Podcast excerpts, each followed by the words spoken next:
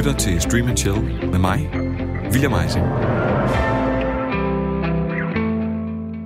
Velkommen til en ganske særlig udgave af Stream and Chill, som du, den fuldstændig opmærksomme lytter, allerede har bemærket, så er der ikke nogen lang forkromet intro i dag. Jeg har ikke optegnet det hele for dig og serveret det med lyd, for i dag der skal vi noget helt andet. Og nu kommer det her til at lyde meget sådan blogger Instagram-agtigt. Men, fe- men flere af jer har rent faktisk spurgt, eller rettere efterspurgt, om jeg ikke kunne slippe en type som Andreas fri, og bare lade ham grave dybt i sin hjerne, og derfra tegne og fortælle. Og allerede her så skal jeg så komme med en lille indskudt note. For det her program, det kommer i to versioner. Den ene, den er begrænset af de 55 minutters sendetid, der er i radioen, og den anden, den er færdig, når den er færdig, og den kommer så kun som podcast. Og nu er vi så næsten klar. Jeg vil bare lige sige én ting, før vi begynder. I dag, der tager vi udgangspunkt i et af de mest vanvittige projekter, jeg nogensinde har hørt om, og som, da det blev beskrevet for mig første gang, så tænkte jeg, det her det kommer aldrig til at blive til noget. Men i dag så sidder vi her så og skal tage udgangspunkt i de over 100 interviews, som Andreas Halskov han har lavet i forbindelsen med sin bog Beyond Television. Og for det her ikke bare skal blive en løs snak, så har vi udvalgt fem store serienedslag, som har været med til at forme og ikke mindst bane vejen for den eksplosiv omgang vokseværk og eksponering tv-serier i dag har.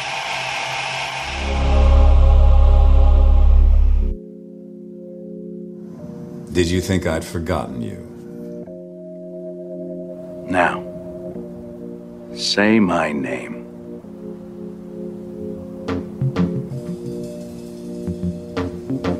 Heisenberg. You're goddamn right. I contemplate the moment in the garden. The idea of allowing your own crucifixion. That's what she said. That's my joke. Damn it, Dwight. Which led me to wonder Winter is coming. We were on the break! Coffee house?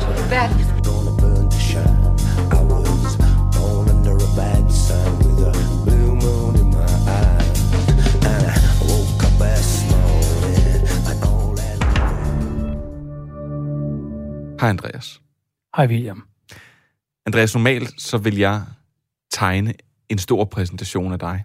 Jeg vil gerne måske også have fundet noget fra din plettede fortid og drille dig med. Wow, det er ikke godt. Men i den her omgang, så synes jeg egentlig, at du selv skal have lov til at præsentere dig. Jamen, jeg har beskæftiget mig med film og tv siden ja, næsten lige så længe, som jeg kan huske.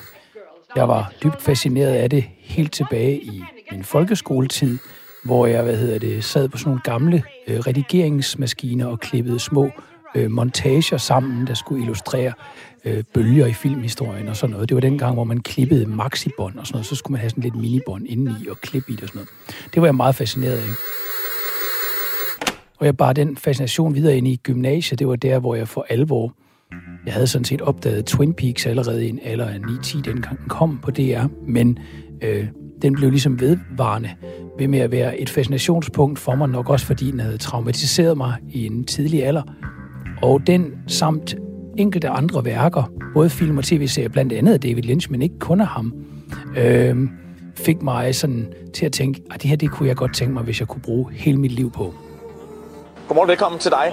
Andreas Halskov, du er filmekspert, og du skal sætte os lidt ind i, hvad det var for en serie, der ramte tv-skærmene tilbage i 1990. Ja, på gensyn om 25 år, siger Laura Palmer her. Velkommen, øh, Andreas Halskov, forfatter til, til denne her bog om netop David Lynch, den hedder Paradoxets kunst. Og velkommen til dig, Andreas Halskov. Du Tak. er øh, en del af trækløveret bag øh, den her nye bog. Og det er sammen med dig, Andreas Halskov, for er der noget, du ved meget om, så er det film. Velkommen til.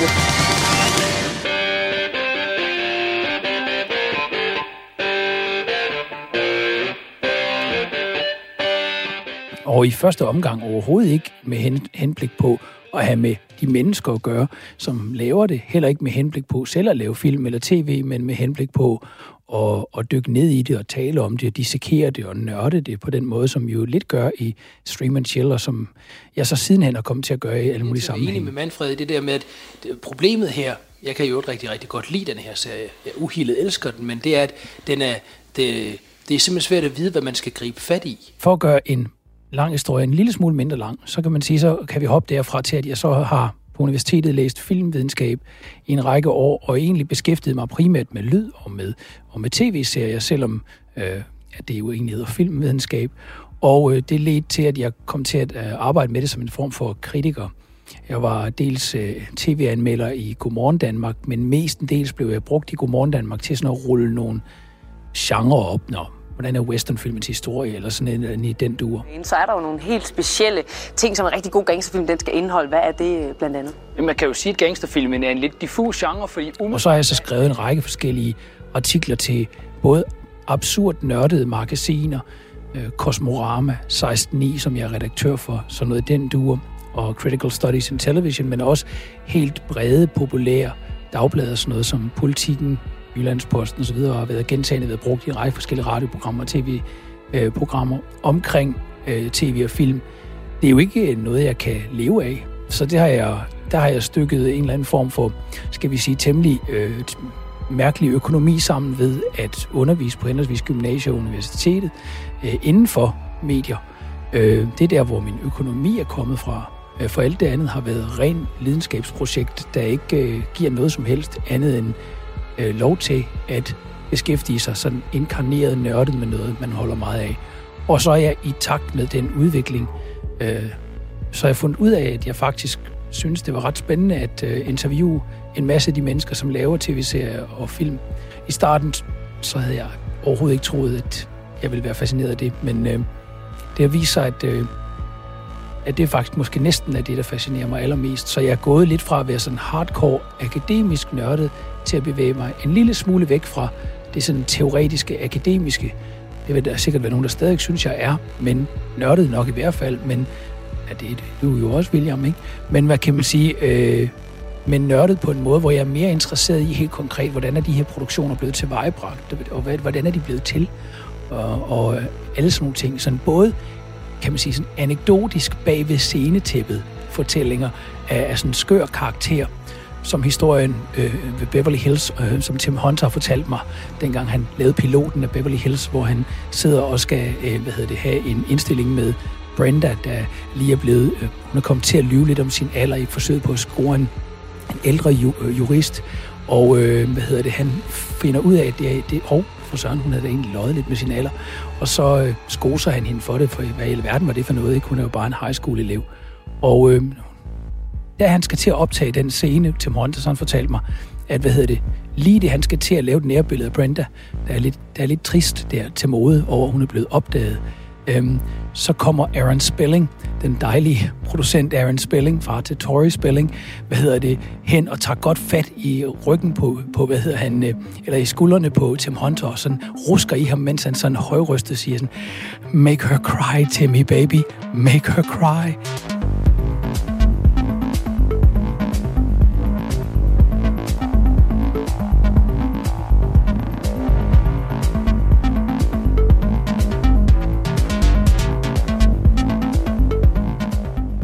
Og dermed en helt kort og kontant præsentation.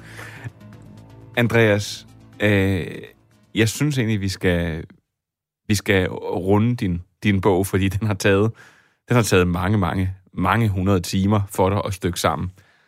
Men der har måske også allerede nogle lytter nu, der sidder og tænker, et tv- og serie, tv-serie og streamingprogram, hvor vi skal snakke om bogen Beyond Television, TV Production in a Multiplatform Era. ja, du kan godt høre det selv. Jo, jo. Æ, meget, meget fængende titel. Det bliver en bestseller. Æ, men, men det sjove er jo faktisk, at det er jo, det er jo netop, den er jo netop spækket med sådan nogle historier, som du lige har fortalt mm. med Tori Spelling. Men måske, hvorfor skal man snakke om sådan en bog her? Hvorfor skal vi snakke om den? Altså, jeg synes, bogens indhold er spændende.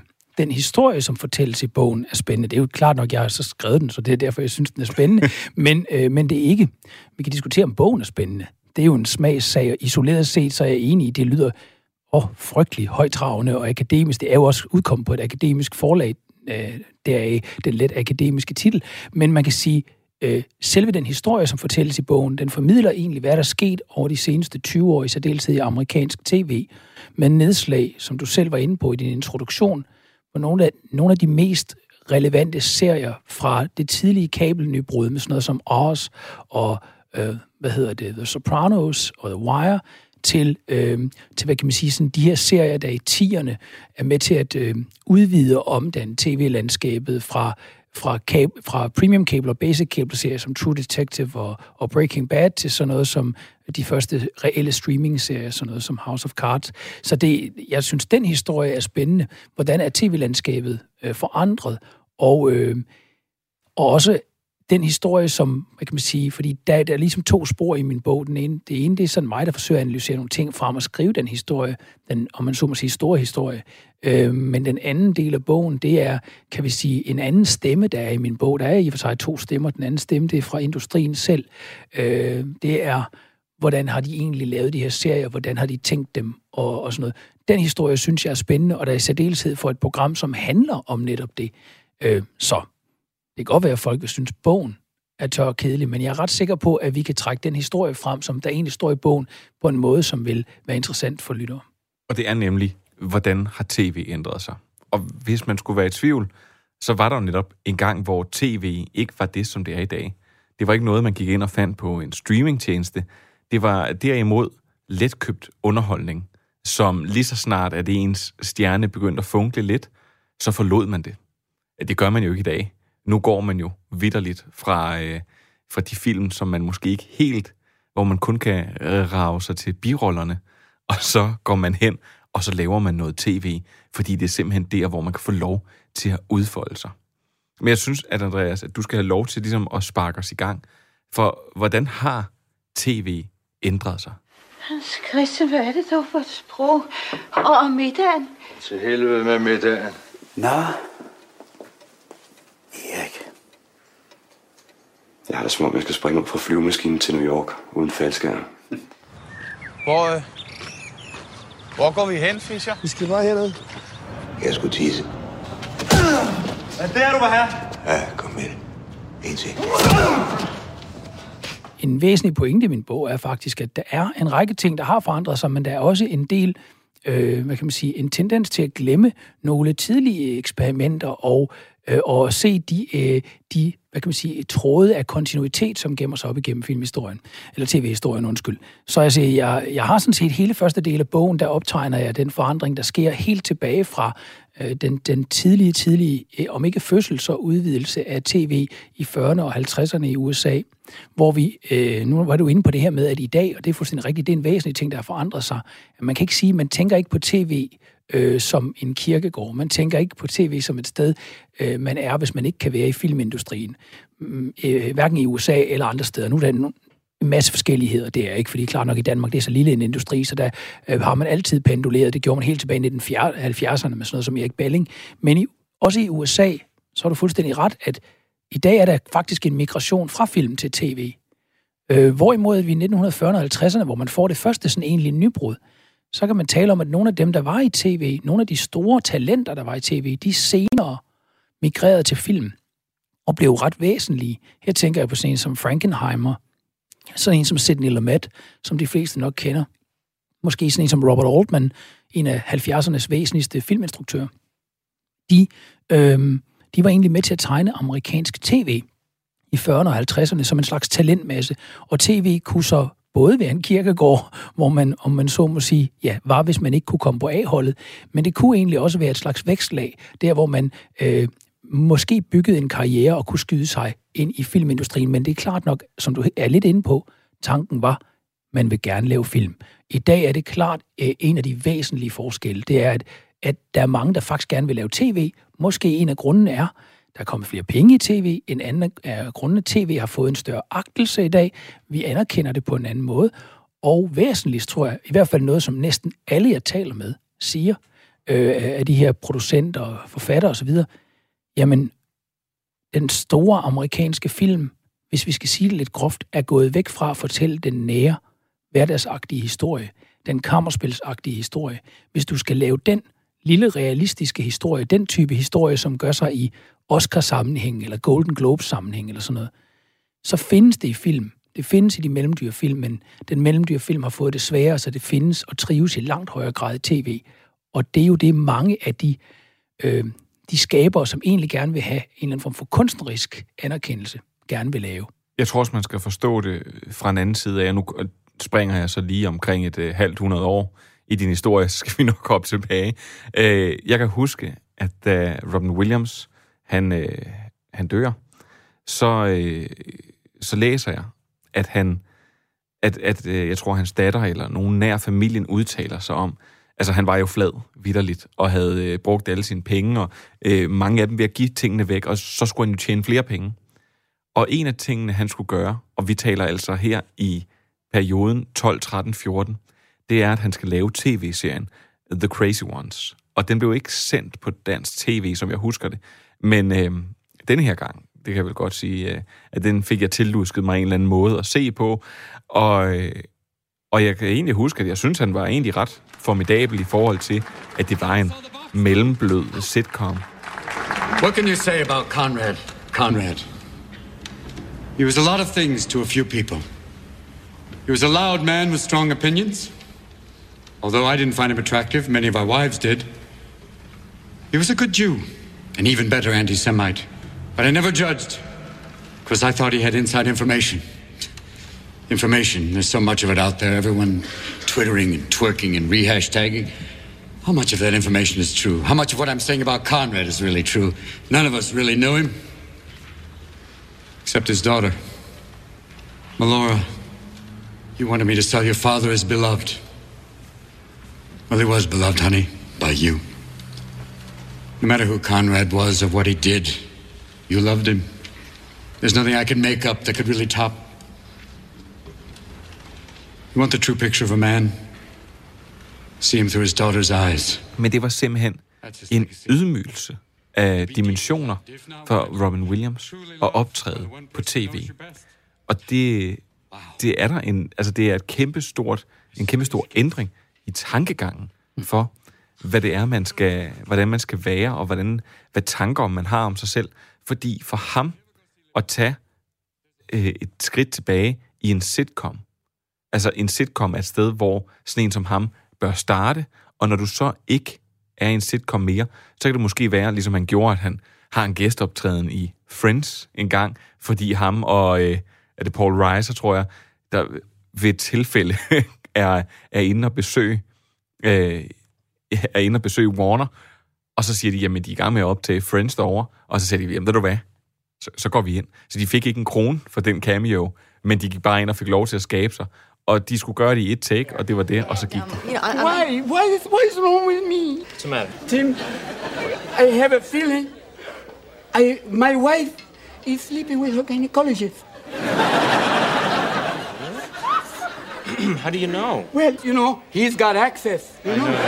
Men, men, men det var det, han ville ydmyge sig til at være på tv. Så tanken om, at han skulle være på tv, og han skulle optræde på tv, og han skulle bære en tv-serie, lige meget hvor mange penge han fik for det, det, det, var, det var utænkeligt for ham. Mm. Og det var blandt andet også noget af det, at han reelt døde med en stor sorg over det. Ja, ja, og det er jo, men altså man kan sige, øh, den del af fortællingen i min bog, som starter med, kan vi sige, kabelrevolutionens gennembrud i slutningen af 1990'erne, begyndende med fængselsserien Oz og Tom Fontana, og så altså efterfølgende med sådan noget som Sex and the City og The Sopranos. Det interessante med den historie, der ligger der, det er, at der er ligesom to spor, der går igen. Det ene er, øh, og det gælder Vince Gilligan med Breaking Bad, det gælder øh, David Chase med The Sopranos, det gælder Tom Fontana med Oz, og alle dem, der egentlig laver nogle nybrydende serier der, i, øh, til at starte med i slutningen af 90'erne, senere ind i, i, i, i nullerne, det er, øh, jamen, der var ingen, der gad binde anden med dem. De forsøgte at sælge dem til utallige netværk. Ingen gad have med det at gøre. Og den, det andet spor, som gør sig gældende, det er, at jamen, de vil egentlig mange af dem gerne lave deres produktioner i en filmisk kontekst, eller havde egentlig aspirationer øh, efter at lave film. Øh, David Chase er en filmskoleperson, øh, men, øh, og arbejdede også lidt på film, inden han lavede sådan noget som Northern Exposure, var han inde over og sådan noget. Men han fik, det fik han så ikke rigtig mulighed for. Men, hvad kan man sige, held i uheld var, at HBO ikke rigtig havde været en producent af eget indhold på det tidspunkt. De var kendt for at vise boksekampe og erotiske, utilklippede, usensurerede film.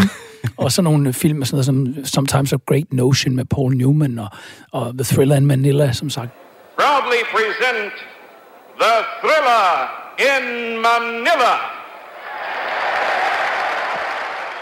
Men også sådan nogle fængselsdokumentarer. Sådan noget.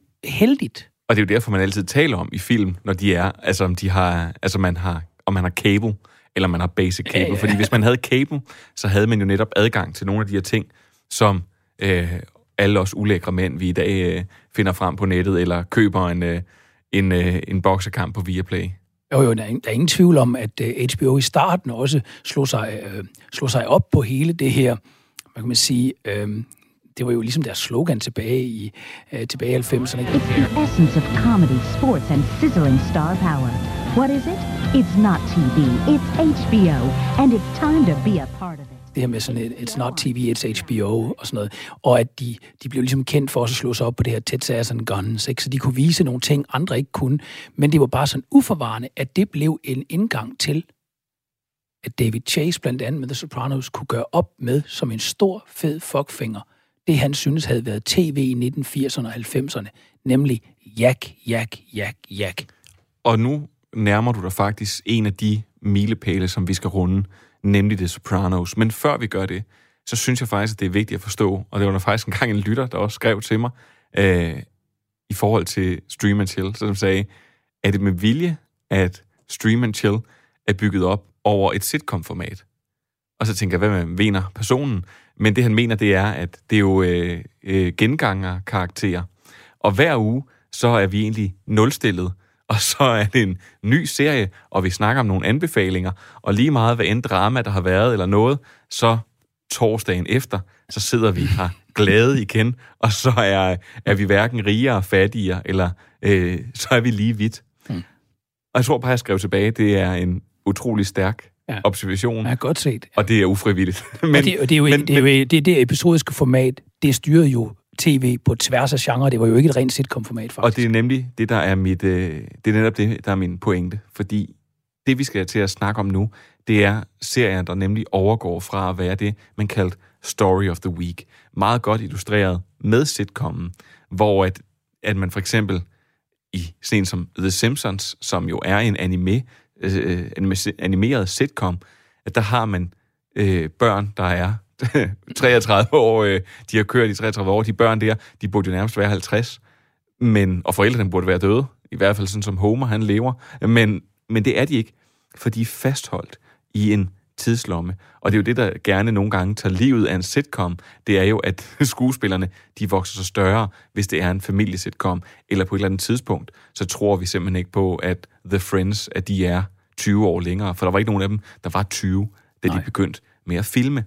Og sådan er det med mange af de her sitcoms, der kørte, og for eksempel en serie som Star Trek, som vi har haft øh, beskæftiget os med, og vi har haft lavet en øh, special om hele Star Trek-universet, og særligt dykket ned i Star Trek The Next Generation. Det er jo sjovt at se sådan en serie, som er så pumpet op, og som egentlig gør meget ud af øh, storytelling, og som gør meget ud af dens karakterbeskrivelser, men alligevel så formår den øh, fordi man ikke troede på, at folk måske ville vende tilbage hver uge. Men at så formåede den at nulstille. Så selvom at man havde et timelangt afsnit, og man egentlig havde en, en lang plotline, der skulle strække sig, så var den kun den time lang. Og så ugen efter, jamen, så, så skulle det være noget nyt. Og de små ting, der lå, altså for eksempel en, den lidt utalte romance mellem Diana Troy og øh, Riker, jamen det kan godt være, at den ligger bobler under overfladen, og enkelte gange, så dukker den lidt op. Men, men det er også det. Den bliver, aldrig, øh, den bliver aldrig større. Aaron Sorkin tegnede engang sådan en linje, hvor han tog med en stor fed tus og sagde, at dengang i tv-serier, og så tegnede den store tus, sådan, det her, det er ligesom hovedlinjen. Og så brød han den sådan på midten øh, et par gange og sagde, det er hvert afsnit. Og så derefter, så tegnede han nogle tynde streger ned under, og sagde, at de her sådan underplots, de kunne så dykke op i et, i et afsnit, og så kunne den fortsætte at ligge under. Men det var ikke noget, man gjorde ud af. Man gjorde ikke noget ud af den store fortælling, hvor man egentlig skulle være med fra start til slut. For det var for meget for lang, tænker jeg, seeren. Ja, og det har jo sikkert mange forskellige årsagsforklaringer, men en af dem er selvfølgelig øh, det, som du er inde på allerede i din introduktion, at øh, det er en anden måde, vi ser serier på i dag. Så hvad hedder det, selvom der stadigvæk Øh, nu er det ikke så langt til siden Netflix, de begyndte at lave såkaldte linear offerings. De begynder at eksperimentere med Frankrig som deres første sted på at lave sådan egentlig lineært flow-agtigt tv, bare kun til streaming, hvor der er en programflade og sådan noget. Det er lidt skørt. Øh, så det findes stadigvæk, og der er jo stadigvæk, der er også nogle undersøgelser, jeg henviser til i min bog, sådan for eksempel i Danmark, der viser, at der for eksempel er stadigvæk ret mange danskere, øh, ikke kun de helt gamle, men der er faktisk stadigvæk øh, en del danskere, der ser Flow-TV. Så det findes selvfølgelig, men man kan sige, at dengang, hvor det var den mulighed, der var, det var, at du besøgte en serie hver uge, når den kom på et fast tidspunkt. Så var der selvfølgelig nogle krav til, at vi selvfølgelig skulle have til at starte med en eller anden form for resume eller en eller anden previously on montage, ikke? så man lige husker, hvad var det nu, vi så sidste gang? Noget, der i øvrigt har levet videre i, i, i almindelige broadcast-netværk efterfølgende. Men det satte måske også nogle begrænsninger i forhold til, hvor kumulativt det kunne være, altså hvor ekstremt lange buerne kunne være, hvor meget man kunne udvikle historien, og hvor krævende den kunne være til vores hukommelse.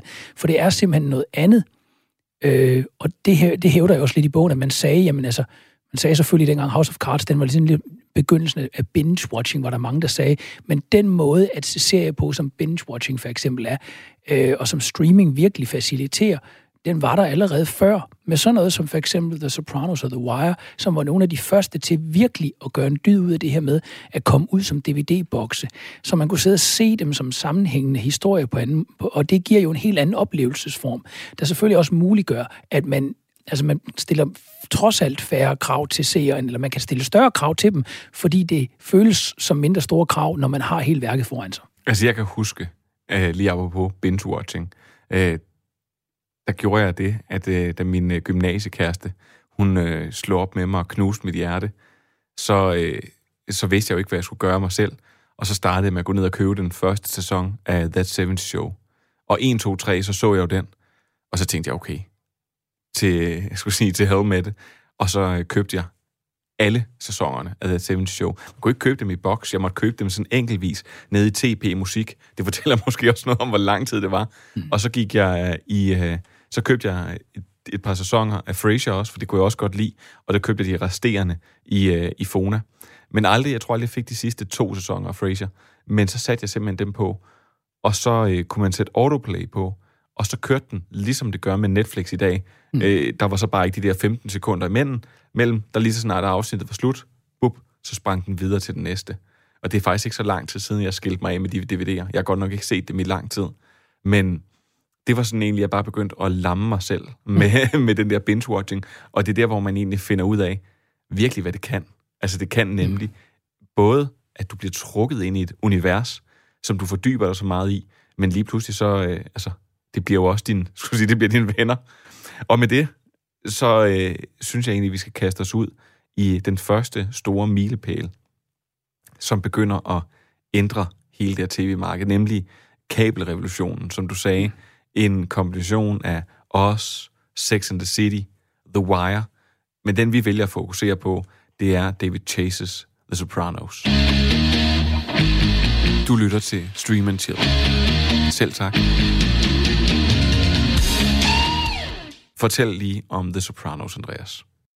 Om, uh, øh, The Sopranos var jo en, en, altså det er jo en gangsterserie, men den er interessant, fordi, det talte jeg også med David Chase om, at den, uh, den kobler kan vi sige, hele gangstermiljøet, hele gangsterelementet, og i øvrigt interessant nok, at den ikke er sat i New York, men i New Jersey. Så den har det her sådan, øh, hvad kan vi sige, lidt, lidt mindre storbyagtige øh, element over sig. Så vi er i sådan forstadsagtigt kvarter. Vi har et gangstermiljø, og så samtidig har vi noget, noget hverdagsagtigt, psykologisk øh, drama, som er inspireret af blandt andre sådan en som Ingmar, Ingmar Bergman. Øh, hvad hedder det? Gamle, gamle, hvad hedder det? Italienske, franske film og sådan noget fra, fra 60'erne og 70'erne. Så vi har sådan en sjov kobling og, øh, og den, er, den er interessant. Altså, det er klart nok, at James Gandolfinis karakter, Tony Soprano, ham, der ligesom er man kan sige, den helt væsentlige her i, det handler jo om hans familie, og så i øvrigt hans, hvad kan vi sige, så en virksomhed, lidt dubiøs øh, virksomhed. Og så handler det også om hans drømme, noget, der er direkte inspireret fra, fra Twin Peaks. Hvad hedder det? Øh, det interessante ved den serie, det er egentlig, hvordan den ligger og vibrerer imellem forskellige genrer og stemninger og sådan noget. Øh, David Chase har ved flere lejligheder, det synes jeg også er den oplevelse, man får, når man ser serien igen i dag. Den er jo fra 1999, så den er faktisk gammel. Øh, den, den kan næsten lige så meget føles som en komedie, når man ser den. Og så har den så de her drømme, som sådan virker sådan helt surreale. Så har den nogle psykologsekvenser, øh, som også er ret interessante. Og så har den det her familiemelodrama-agtige, så den blander virkelig former og genre på sådan en interessant måde. Det David Chase han havde sagt, det var, at han synes, at der var en tendens til, som jeg sagde tidligere, det var noget, han egentlig sagde til at starte med til Peter Beskind tilbage i 2007, at tv, det var jo klassisk set bare jak, jak, jak, jak. Og så spurgte jeg ham, da jeg talte med ham, Nå, David, synes du stadigvæk, at tv-serier bare handler om, at vi i nogle nærbilleder og halvnære billeder skal se folk, der snakker? Og så sagde han, well, not as much. Men han synes stadigvæk, det dybest set, at det tv-serie rigtig meget handler om. Og det han gerne ville, det var, han ville gerne have en tv-serie, der visuelt tog os et andet sted hen, der dyrkede en anden æstetik, og som formidlede meget mere øh, det, der ikke blev sagt. Og der gjorde han brug af to ret effektive ting. For det første er det en fuldstændig vild vidvinkelagtig fotografering, der er, især i pilotafsnittet og i de første par sæsoner. Det er virkelig øh, smukt. Øh, hvad hedder det? Meget sådan totaler og sådan noget, hvor kameraet nogle gange bevæger sig væk fra de centrale karakterer, og for eksempel sådan panorerer over på poolen, hvor, hvor enderne er.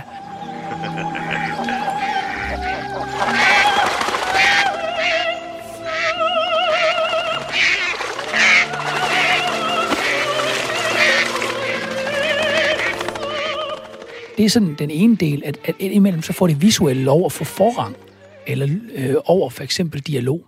Og det andet er, at James Gandolfini, han, øh, hans, den, desværre er han jo øh, død den dag i dag, men man kan sige, og, øh, og øh, den der der er sådan en fantastisk øh, confectionery, eller hvad hedder det, hele den der sådan, øh, øh, den der diner, hvor de sidder, som man kan finde også i New Jersey, der, der hvad hedder det, fortalte de, der, der må jeg hen og besøge den diner, og der fortalte de også, at jamen, øh, dengang han døde, så havde de sådan, inde i den diner, så havde de lagt blomster på, på bordet nede i den der booth, hvor familien plejede at sidde i The Sopranos, fordi James Gandolfini har bare betydet alt for Holstens, den der lille diner i, øh, hvad hedder det, i New Jersey.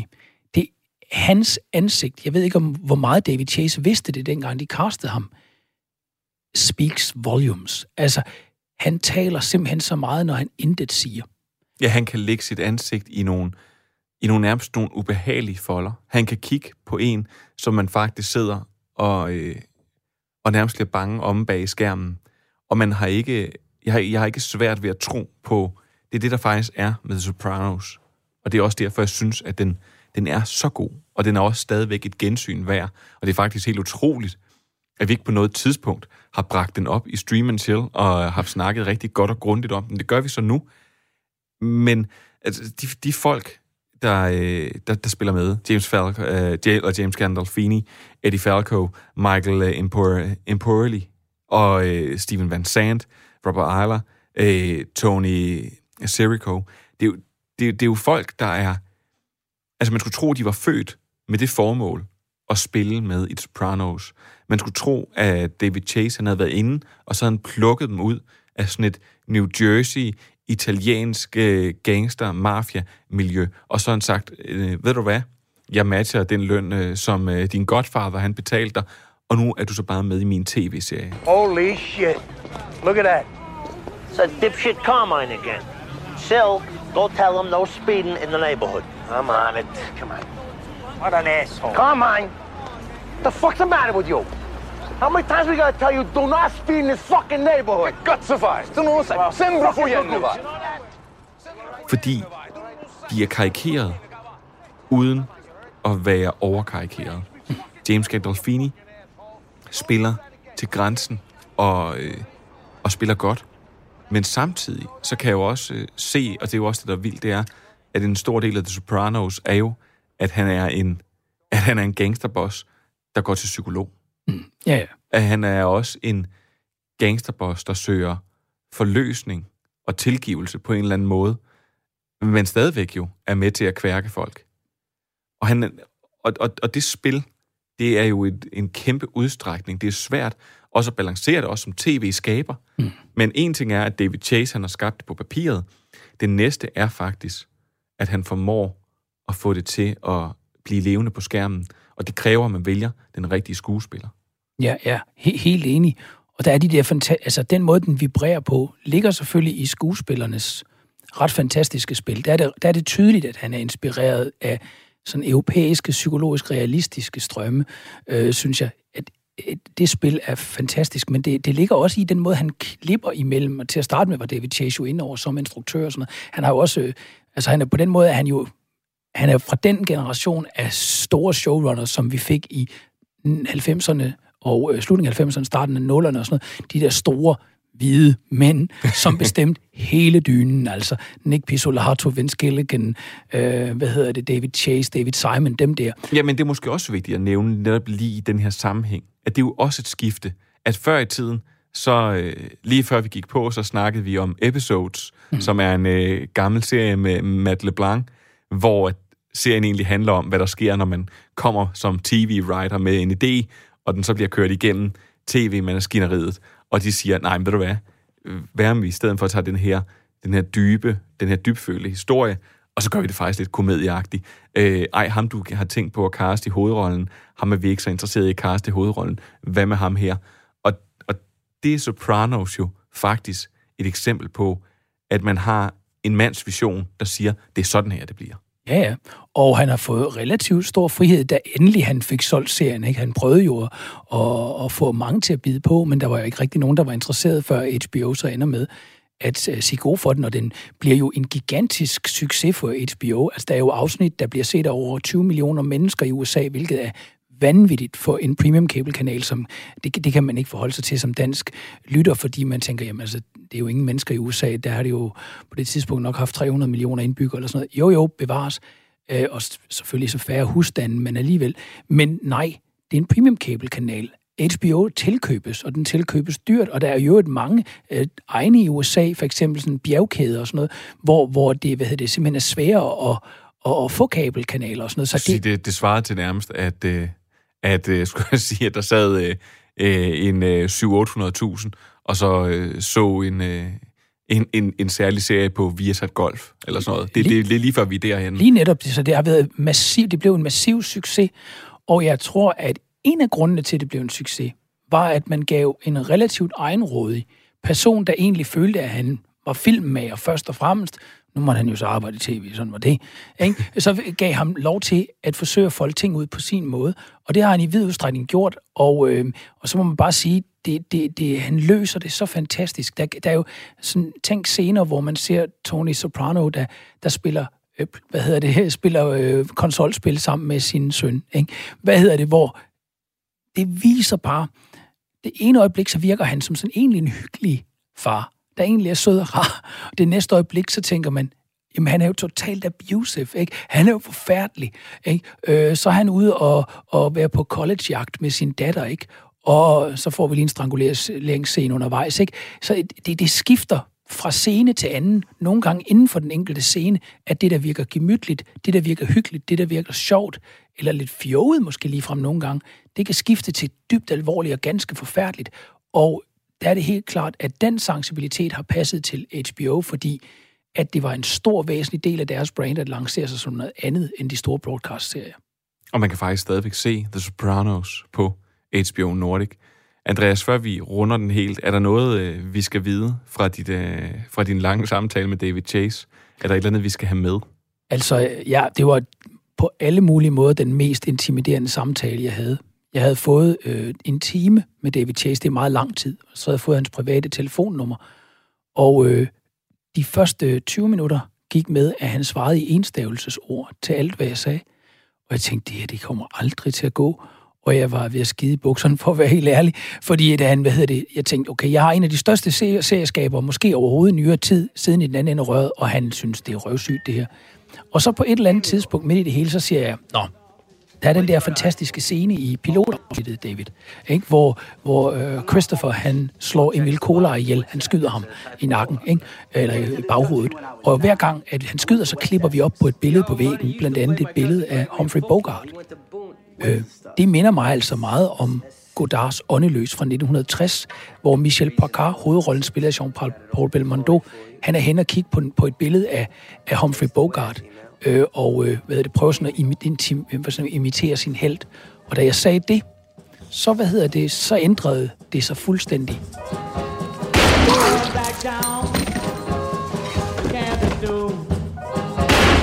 Bring back the second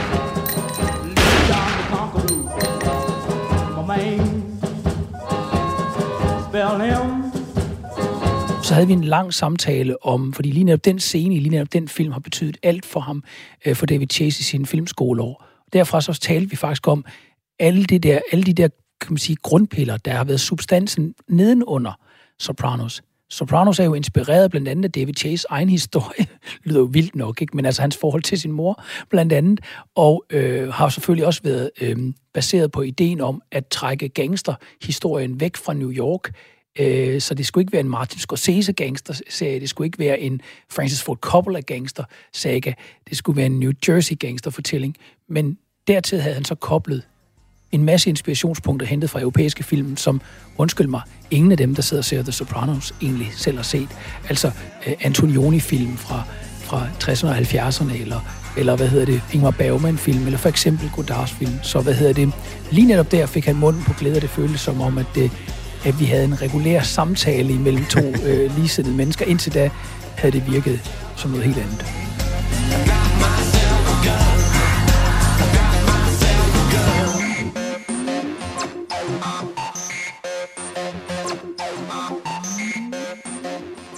Og med det, så var det Sopranos. Og den kan du altså stadigvæk finde på HBO Nordic, skulle jeg så sige. Det er, øh, det er klart et, et, et gensyn værd. Og så synes jeg egentlig, at vi skal bevæge os videre til næste store milepæl. Og det her, det var en serie i hvert fald, som var rigtig, rigtig svær at sælge. Så svær at sælge, at Vince Gilligan, han måtte gå rundt til samtlige netværk og banke på og tik og bede og øh, fortælle og forklare, og, og der var ikke nogen, der ville have den. Og til sidst, så landede han hos skraldet AMC, og øh, de købte så ideen om, at ham, der engang havde været Malcolms far, Brian Cranston, han skulle være en kraftram, øh, ældre, øh, afdanket fysiklærer, som lige pludselig øh, finder den her øh, unge Jesse Pinkman, der er spillet af Aaron Paul, og så skulle de simpelthen lave metamfetamin, øh, eller methamphetamine sammen. Og det lyder også fuldstændig vanvittigt. Men Breaking Bad bliver vel vidderligt noget af det, der knækker koden til de her helt sindssygt store historier. Og de her, skulle sige, det her, det bliver jo USA's matador på en eller anden måde, serien man skal se. Crystal blue persuasion.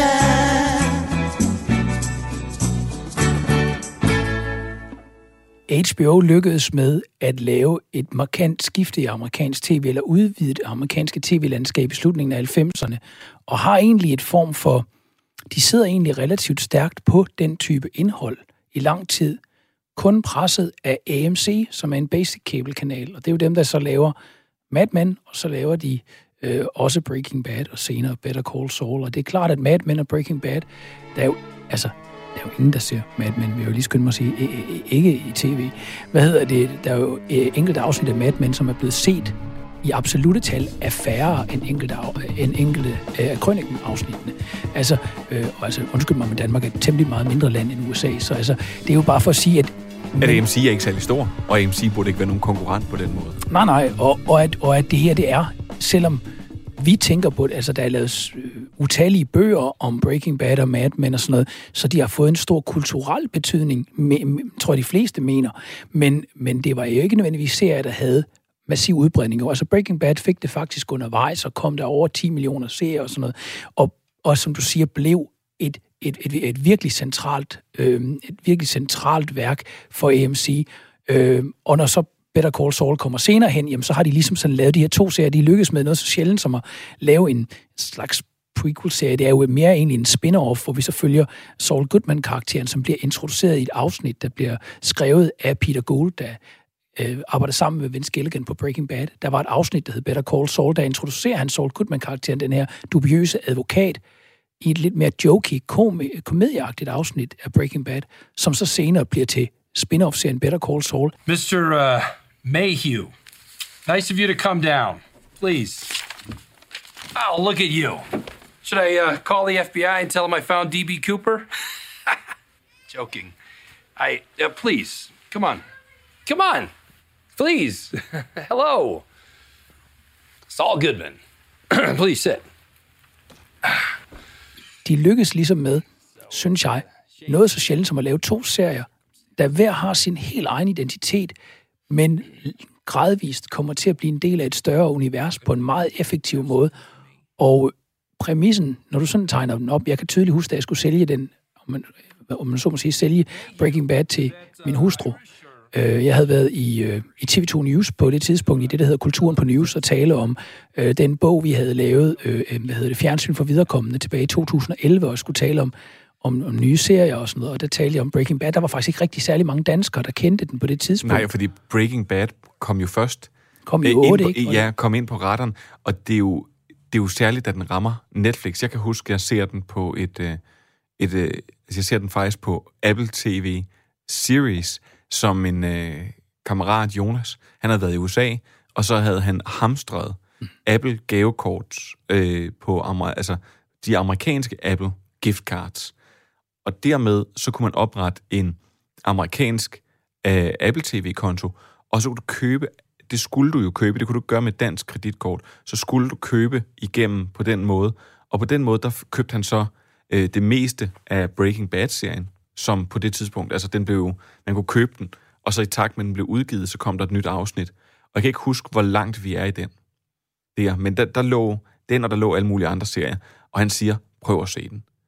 Og, øh, og det har været i, det har været i øh, lige omkring 11 faktisk, at jeg har set det. Og, og det sjove er, at på det tidspunkt, der, det er jo ikke sådan en, folk snakker om. Det er jo først, at den gør sit indtog på Netflix bagefter, at den virkelig bliver udbredt. Fuldstændig. Og jeg kan tydeligt huske, da jeg fortalte øh, min hustru om den. Øh, og hun er en meget åben menneske og temmelig nysgerrig på, øh, på hvad hedder det, tv-serier, og egentlig meget...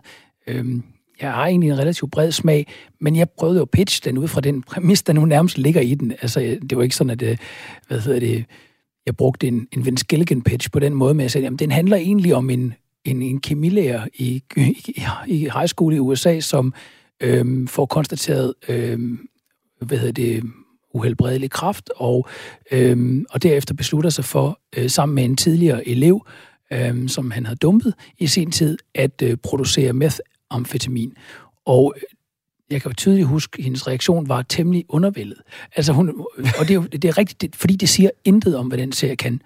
Det gør det faktisk ikke. Altså, men, det, den, men det er sjovt at se, når man ser faktisk epi, hvad hedder det, pilotepisoden. Mm. Fordi det er virkelig en pilotepisode. Det var, var den købt eller solgt, den her.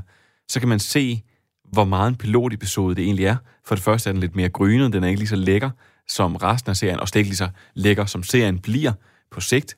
Men derudover, så er tempoet i den, det er også skruet op. Altså, der sker mere i et afsnit, end der faktisk egentlig sker derefter. Derefter så er det jo sådan nogle, det er et slow burn, det er de her, ja. den, her, den her måde med at præsentere en eller anden lille ting, mm. og du ved ikke, om det bliver vigtigt. Øh, det her med, at, at øh, Vince Gilligan egentlig leger med de her ting, hvor han, så gemmer han et eller andet et sted. Eller at, øh, at lad os bare sige, at du, øh, du, øh, du, du glemmer lige en blodig handske. Men, men payoff kommer ikke på den blodige handske i det her afsnit. Den kommer heller ikke i næste afsnit. Mm.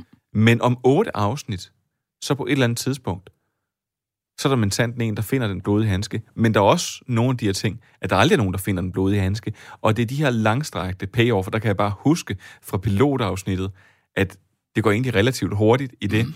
fordi der skal de, den her serie, den skal simpelthen sælges. Ja. Det er jo vidderligt, som det var med alle pilotafsnit, det er et Hail Mary. Ja, ja.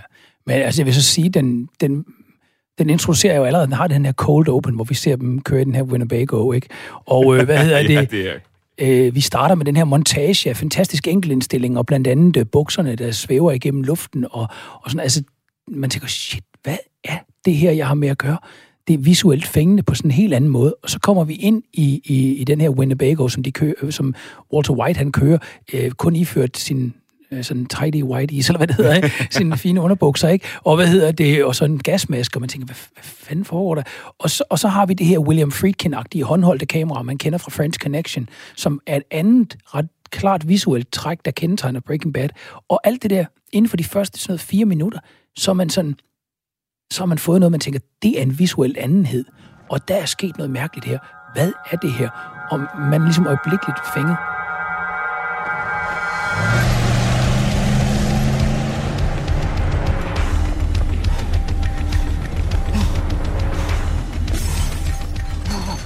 Det talte jeg faktisk også med Peter Gould om, som jo til at starte med bare var en del af en sådan staff writer på uh, Breaking Bad, og som så er blevet showrunner nu på, på Better Call Saul, at han taler om, at i takt med, at frihedsgraden er åbnet i det amerikanske tv-landskab, der er blevet en anden åbenhed over for, hvad man kan lave.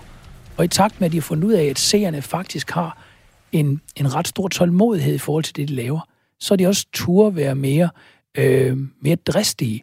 Og dristigheden ses for eksempel, som du siger, i at de sætter tempoet ret kraftigt ned. Det er jo noget af det, de fleste er allermest nervøse for. Det er at dvæle. Man ser det selvfølgelig allermest aggressivt i Breaking Bad, i hvert fald i afsnittet Fly, øh, hvor vi, ja, de er ved på et ganske, ganske, øh, hvad hedder det, begrænset sæt, hvor de sådan jagter en flue, og det er ligesom det, der sker i hele afsnittet. There's a, been a contamination. Wait. What? Whoa, whoa, whoa, hey, hold up. Something got into the lab. So, uh, what do we do? I mean, do we. Wait, wait, I mean, shouldn't we be wearing masks? No, no, it's not that that kind of contaminant. So it's like not dangerous? Mr. White, talk to me here. Not to us particularly, no. Us that. This is uh I made it. So, exactly what kind of contaminant are we dealing with here?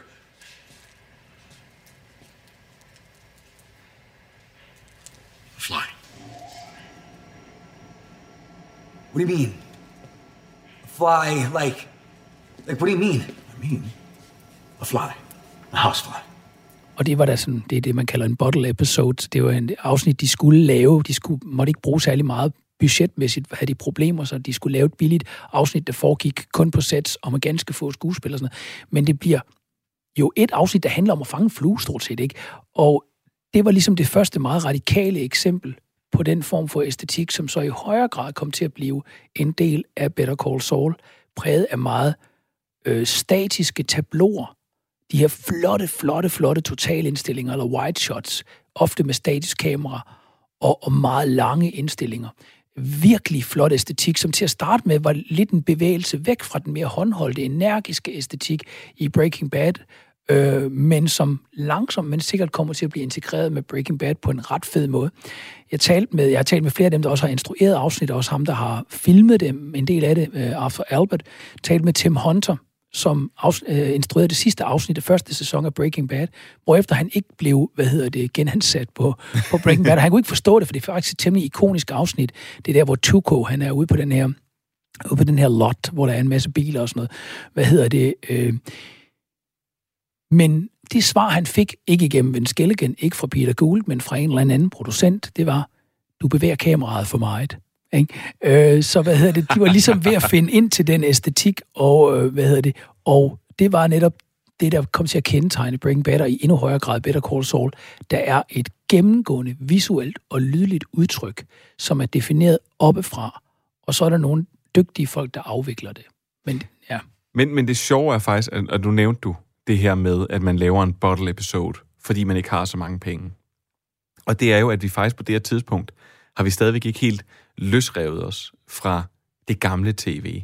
Altså øh, på sitcoms, der, øh, når man har siddet og set, hvordan de arbejder, så arbejder de jo ligesom et stand-up show.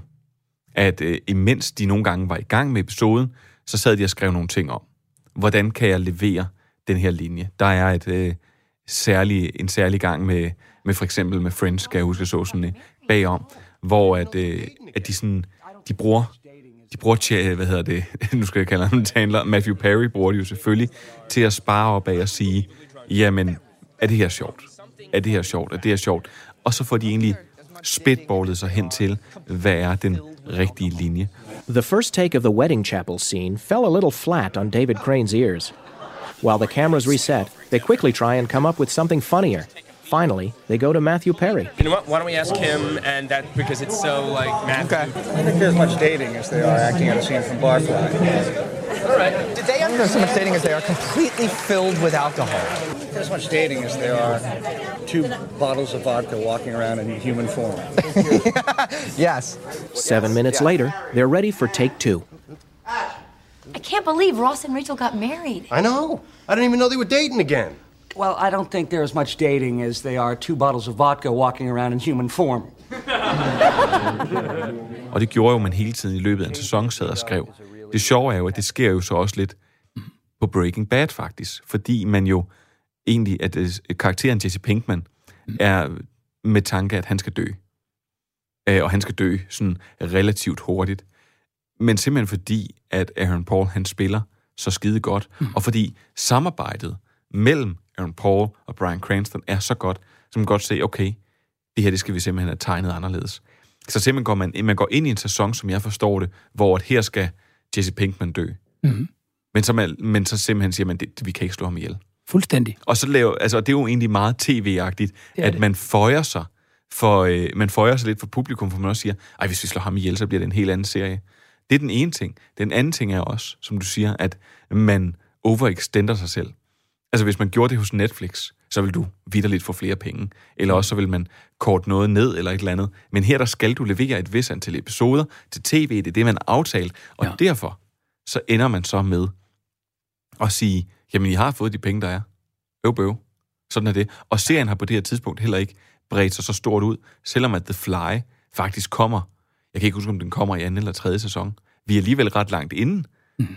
Men, men så først der, jamen så, så må man bare sige, jamen vi har, I har brugt pengene, så må I finde en anden måde at løse det på. Ja. Og så skriver man, tvungen af nød, faktisk et vanvittigt godt afsnit, som handler om en flue, men som handler om alt andet, men som foregår absolut lav budget. Men i forhold til alt det, du sagde i din introduktion, det var faktisk meget det, jeg talte med Peter Gould om. Jeg talte med ham om, øhm, altså det er jo en yndlingsfortælling for alle i amerikansk tv, og egentlig også herhjemme, det her med, we did it like a movie. It's taped like one long movie. Og sådan noget. Altså, this is really more cinema than it's television. Ikke? Det, er sådan, det kan de godt lide at fortælle alle sammen, fordi film stadigvæk lugter mere af noget vigtigt og godt og kunstnerisk.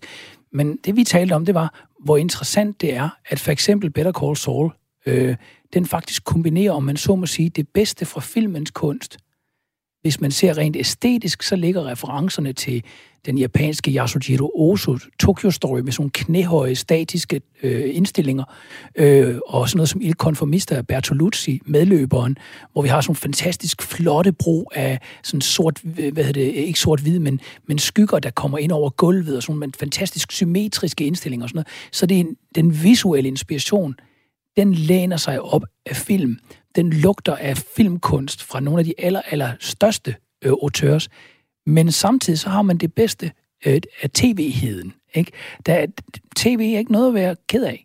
Og noget af det, som tv kan, når det er bedst, det er, at det kan udfolde sig organisk. Den historie, du fortæller om Jesse Pinkman, er jo også en historie om en serie, der organisk udfolder sig. En kemi, der opstår mellem skuespillere. En karakter, der viser sig at rumme mere i kraft af skuespillerens evner. Og senest har vi jo set det i Better Call Saul, hvor Ray Seahorns karakter Kim Wexler skulle have været en relativt mindre karakter, men det viser sig jo bare løbende i, øh, igennem Better Call Saul, at jamen, det var interessant nok at høre om broderforholdet imellem øh, Jimmy McGill og Chuck, men det er faktisk bare væsentligt mere interessant at se forholdet mellem Jimmy og Kim. Fordi i sidste ende Kim faktisk er en langt mere fængende karakter, og deres kemi kan noget helt særligt. Øh, og det er, ikke, det er jo i sin rene form, hvad tv kan. Og det er jo ikke altid, man for eksempel opdager det, når man laver, til, når man laver film. Fordi det er over en, det lyder mærkeligt, men det er over en så kort periode.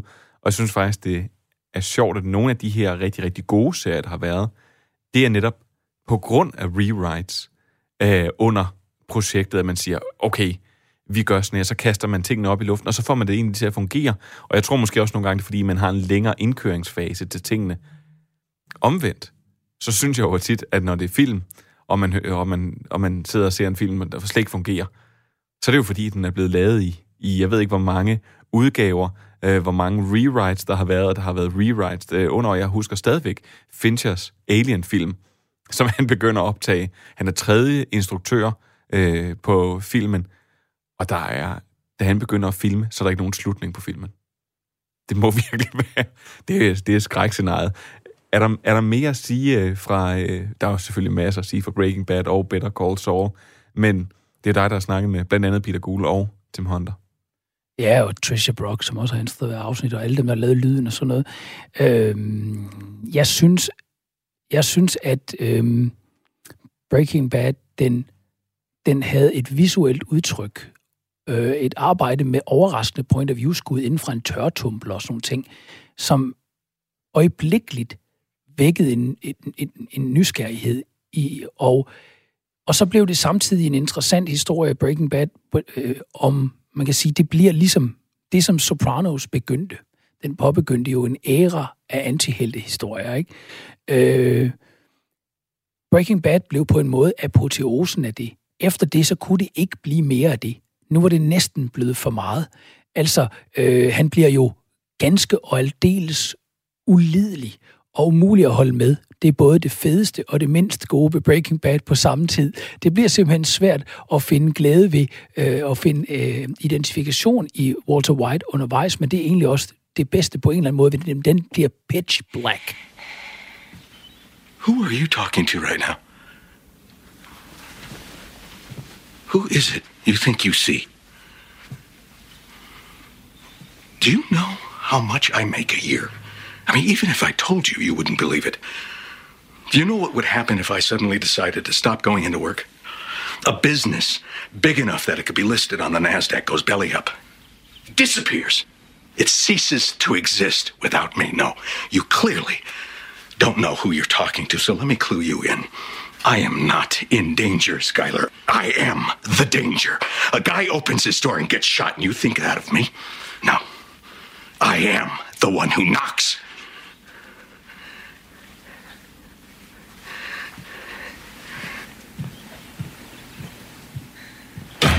Og slutter med det her gudsagtige øh, topskud af ham, der minder fuldstændig om Taxi Driver. Men efter det, så er det ligesom om, så er man altså blevet mættet. Nu gider man ikke flere antiheltehistorier om hvide mænd, i midalderne mænd, som smadrer deres familie. Øh, nu vil man egentlig gerne se historier om en, kvinder, kvinde, der gør det samme, eller noget helt andet. Og det er sjovt, du siger det, fordi vi har jo faktisk af de her nedslagspunkter, der har vi faktisk endnu en hvid mand, der jo. er en, en, en, en vaskeægte antihelt. True. som nærmest ikke er en antihelt.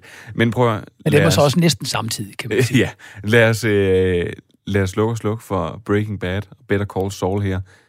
Og den kan man også stadigvæk se. Den kan man se på Netflix. Der kan man både se Better Call Saul, man kan se Breaking Bad, og man kan også se El Camino, hvis man virkelig ikke er blevet mættet. Ja, og det er klart den mindst gode. Jeg talte faktisk også med ham, der har øh, komponeret musikken til alle tre.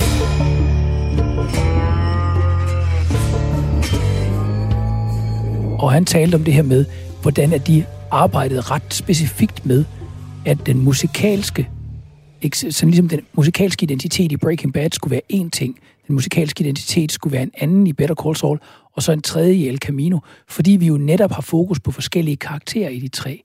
Men at så at de til at starte med skulle der være en ekstrem forskellighed musikalt set, men så skulle det langsomt begynde at integreres. Så måske som en del af en større fortælling kan El Camino være interessant nok. Som selvstændigt værk, så var den, synes jeg, ret skuffende. Øh, Men den, det havde været, jeg tror faktisk, El Camino havde været bedre, hvis det havde været fire episoder. Ja, enig. Fordi så man har accepteret det, men du accepterer bare ikke, det, du accepterer ikke det her langsomme fortællepace i en film. Det føles heller ikke som film. Det føles som et forlænget tv-afsnit. Ja, det gør det nemlig. Og hvis det så havde været tre eller fire tv-afsnit, så tror jeg, folk havde, så havde, øh, skulle sige, så havde alle øh, kysset og klappet og gået glade hjem. Jeg tror, du har ret. Det var det for Breaking Bad. Det kan ses på Netflix, det hele. We now return to Stream and chill. You will recommend Stream and chill. to everyone you know. I will recommend Stream and chill. to everyone I know. Stream and chill. That is the best show you've ever seen, except maybe The Wire. Stream and chill. Is the best show I've ever seen, except maybe The Wire. You will never stop talking about Stream and chill. or The Wire. I will never stop talking about Stream and chill. or The Wire. Oh, we're slowing down. That's a good sign. You know what's not slowing down? Stream and chill. Haven't seen anything like it since The Wire. God, he never shuts up about those shows. Og nu skal vi til en serie, og jeg, jeg glemmer aldrig det her. Jeg glemmer aldrig, at jeg læste, da den her den blev annonceret, om at øh, øh, The Pretty Boy and The Has-Been, de skulle nu slå øh, pjalterne sammen i en thriller murder mystery af en uprøvet showrunner, instruktør, writer. From the dusty mesa, her looming shadow grows, hidden in the branches of the poison creosote.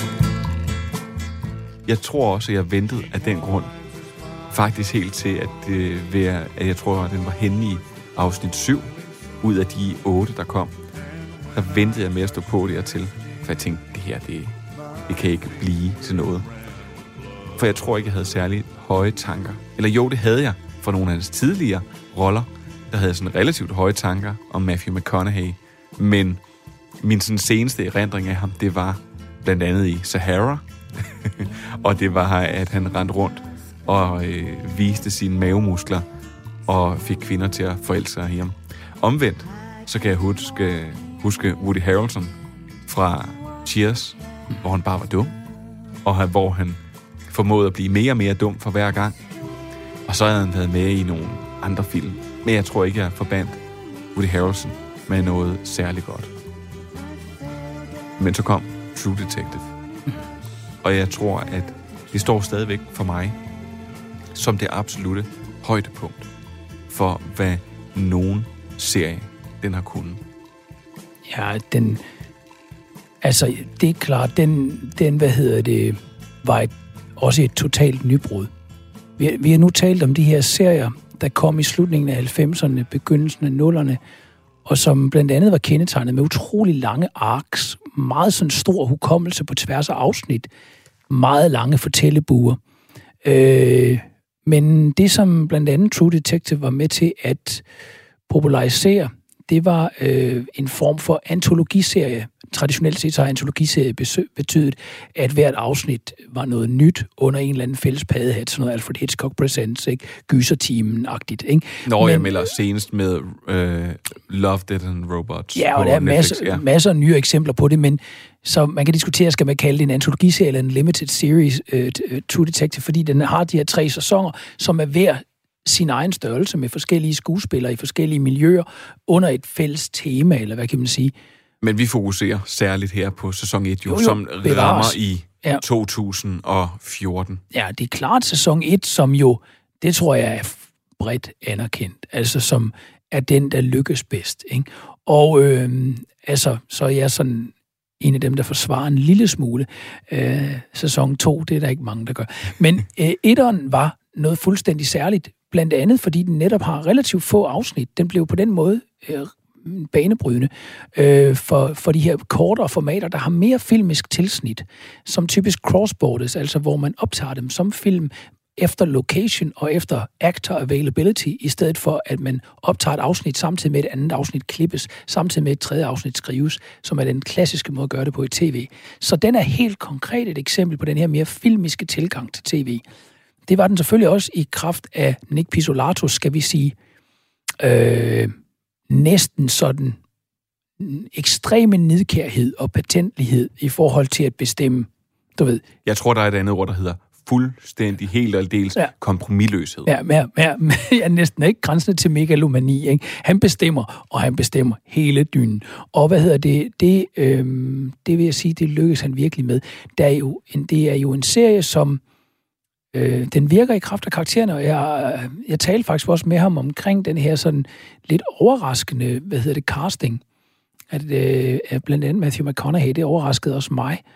Og øh, der siger han også, at altså fra starten, så havde han Matthew McConaughey i, i, øh, i tankerne, fordi øh, Rust skulle ikke være en Sherlock Holmes.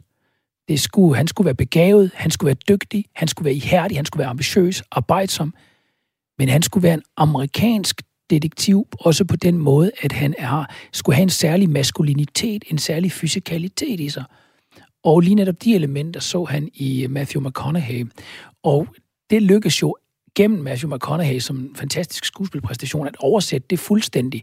Så der er virkelig tale om karakterer i et miljø, hvor karaktererne på en eller anden måde bliver en del af miljøet, og miljøet siver ind i karaktererne på sådan en fuldstændig særlig måde, synes jeg.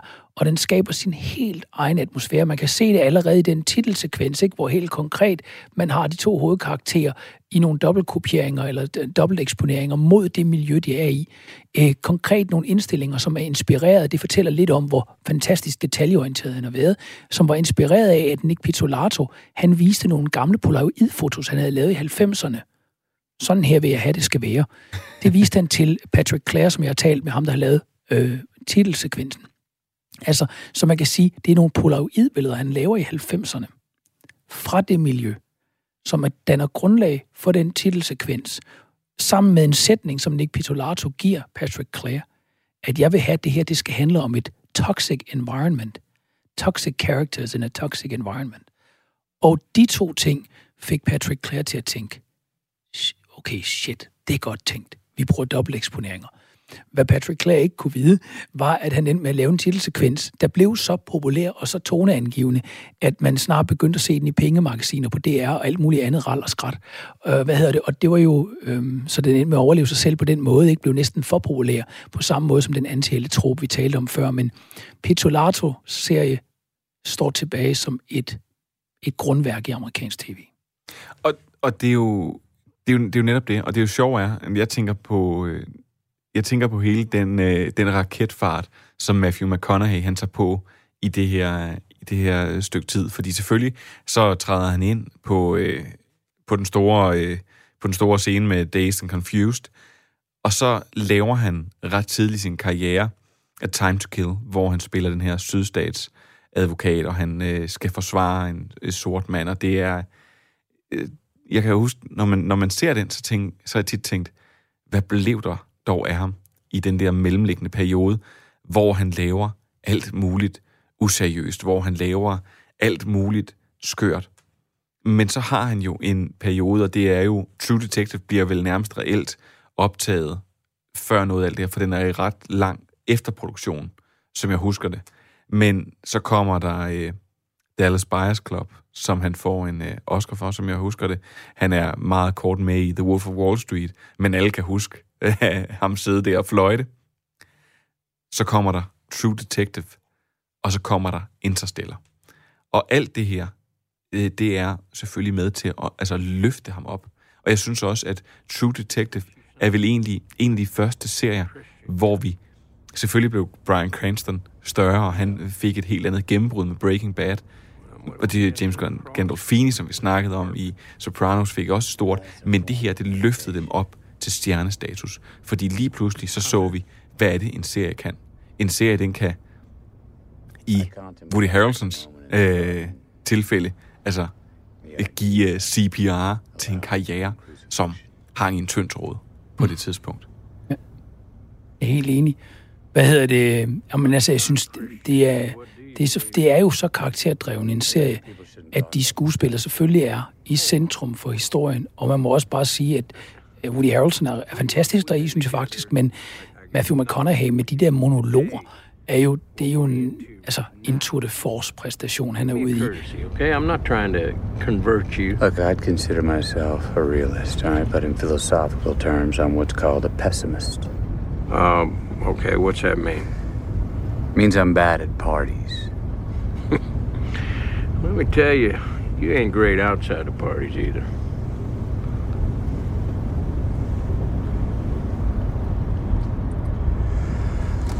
I think human consciousness was a tragic misstep in evolution. We became too self aware. Nature created an aspect of nature separate from itself. We are creatures that should not exist by natural law. Well, that sounds god fucking awful, Rush. We are things that labor under the illusion of having a self, this accretion of sensory experience and feeling.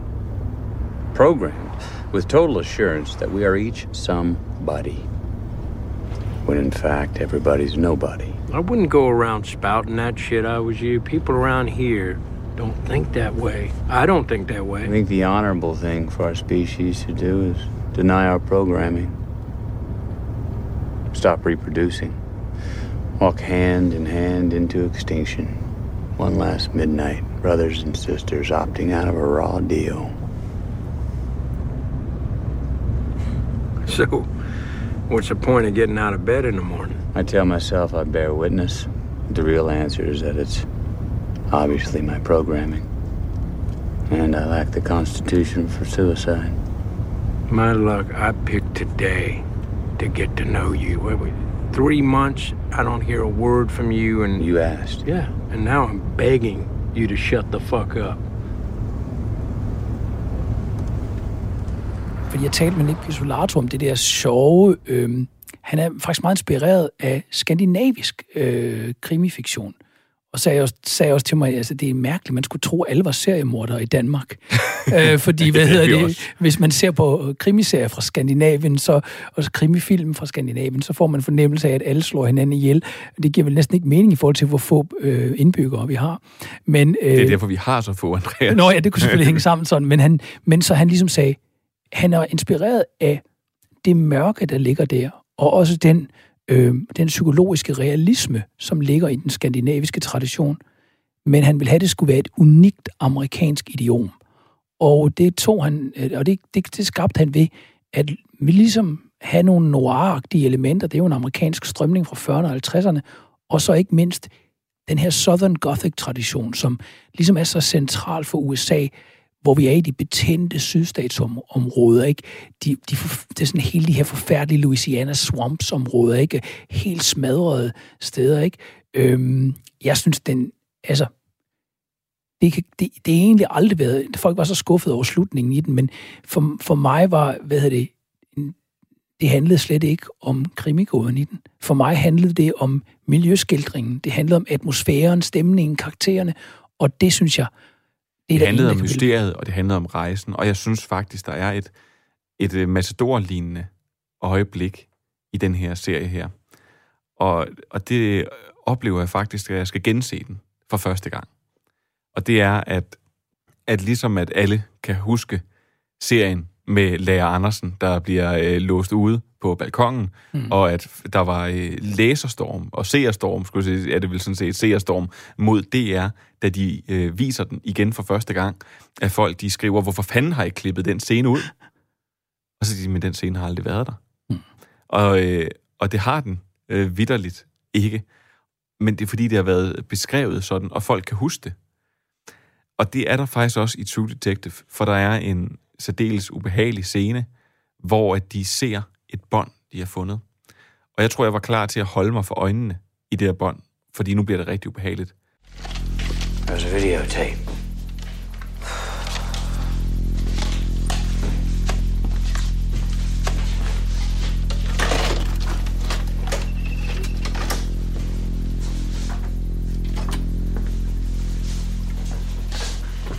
Hey, look.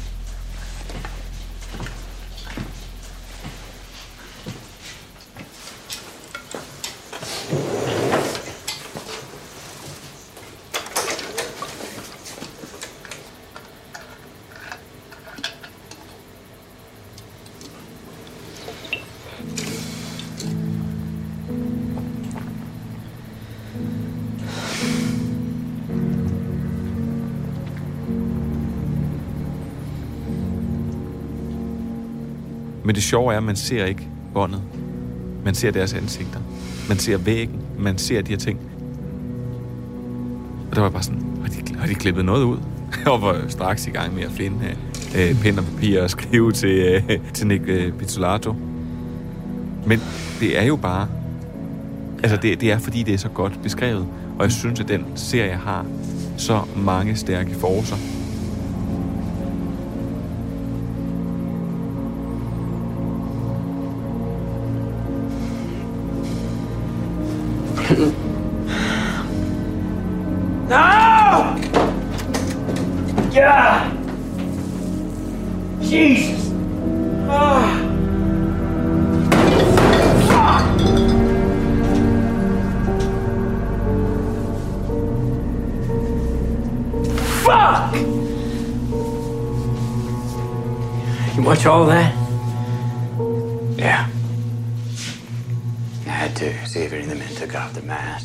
Har jo også, at en, en stor del af hans vision var, at den skal optages på rigtig film. Mm. Selvom at det digitale kamera, nu kommer det til at lyde meget, men mange film bliver jo optaget digitalt, Mm. og det ser utrolig flot ud, men den her, den skulle optages på rigtig film.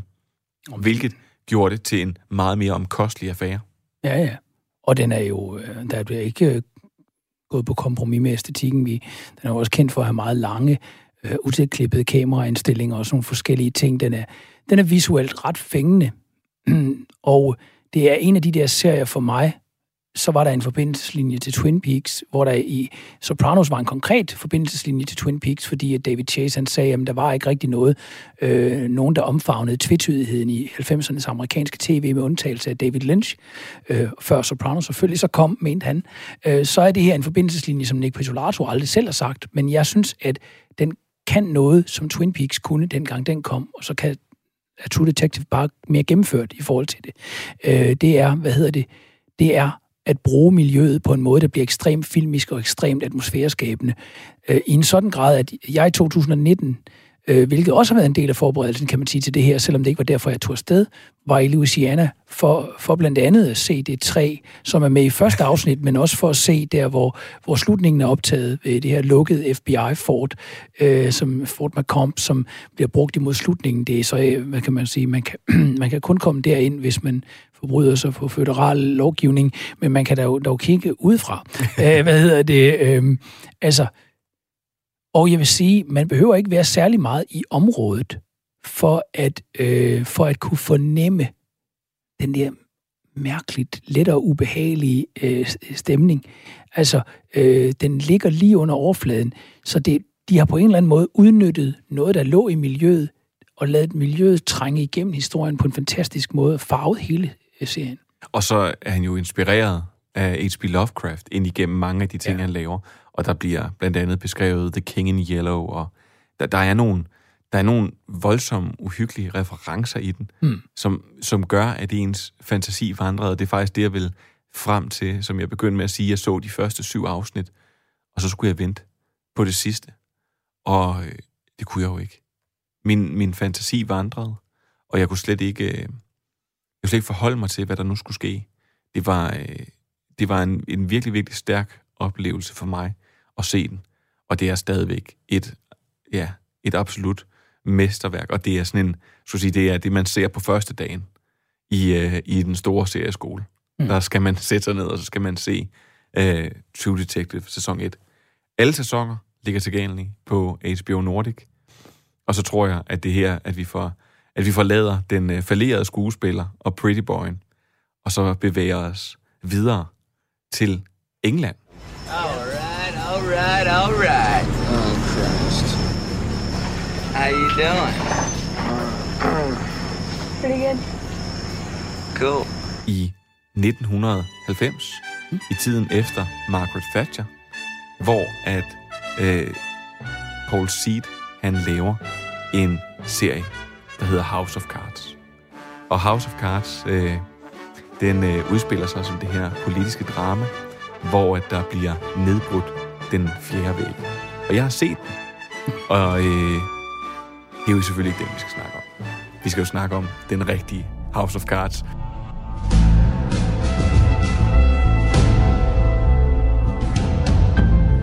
Selvom at det er, at den først kommer Men du, 23 men du år senere. har en vigtig pointe der, og den er Bo Willerman, som jo så skaber den amerikanske øh, version sammen med øh, David Fincher i begyndelsen. Efter, efter løbende bliver det mere og mere Bo Willerman, der sidder alene med den i den dag i dag. Han, vidste, han vil udvikle en, serie baseret på brætspillet Risk. Kan vide, hvad det bliver for noget, ikke? Men, men øh, den amerikanske version kan noget helt særligt i begyndelsen, men netop det her med bruddet med den fjerde væg og sådan noget, som du selv er inde på, jamen, det er hentet direkte fra den britiske variant.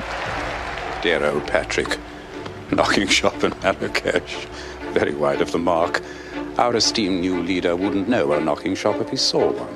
His morality is strictly backstreet Sunday school hypocritical cant picked up in Peterborough or Rugeley or some such god-awful place. Der var nogle, nogle konkrete ting, som Bo Willerman, han, han, han var faktisk meget hurtig til at sige. Jeg sagde sådan, Nå, øh, det sagde jeg til ham, da jeg sådan, mm, talte med ham, sagde jeg sådan, jamen altså, nå, nu ved jeg godt, du sikkert har hørt meget om det her med oh, med den øh, fjerde væg og sådan noget, og øh, det er jo ikke nyt, sagde jeg til ham. Altså, det er, jo det, er vi ikke enige om det? Altså, det, det, det ser man jo allerede i 60'ernes britiske serie, the, the, altså The Strange World of Gurney Slade og sådan noget.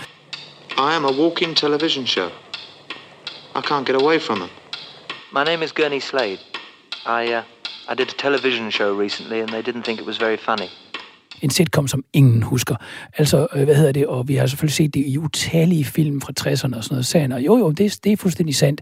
Han var ligesom den del var inspireret for ham af gamle Shakespeare-tragedier, og var selvfølgelig også direkte inspireret af den britiske serie, der, lagde til, der ligger til grund for, jeg ved godt, de begge to er baseret på en bog, men som ligger til grund for, hvad hedder det, den amerikanske House of Cards. Så netop det, som ellers blev så meget det, man kendte den for, at, at, øh, at, at til at starte med det kun Kevin Spacey's karakter, senere er det så øh, er det begge to, ikke? men altså at han bryder den fjerde væg og taler direkte til publikum, ind, laver nogle kamerablik og sådan noget.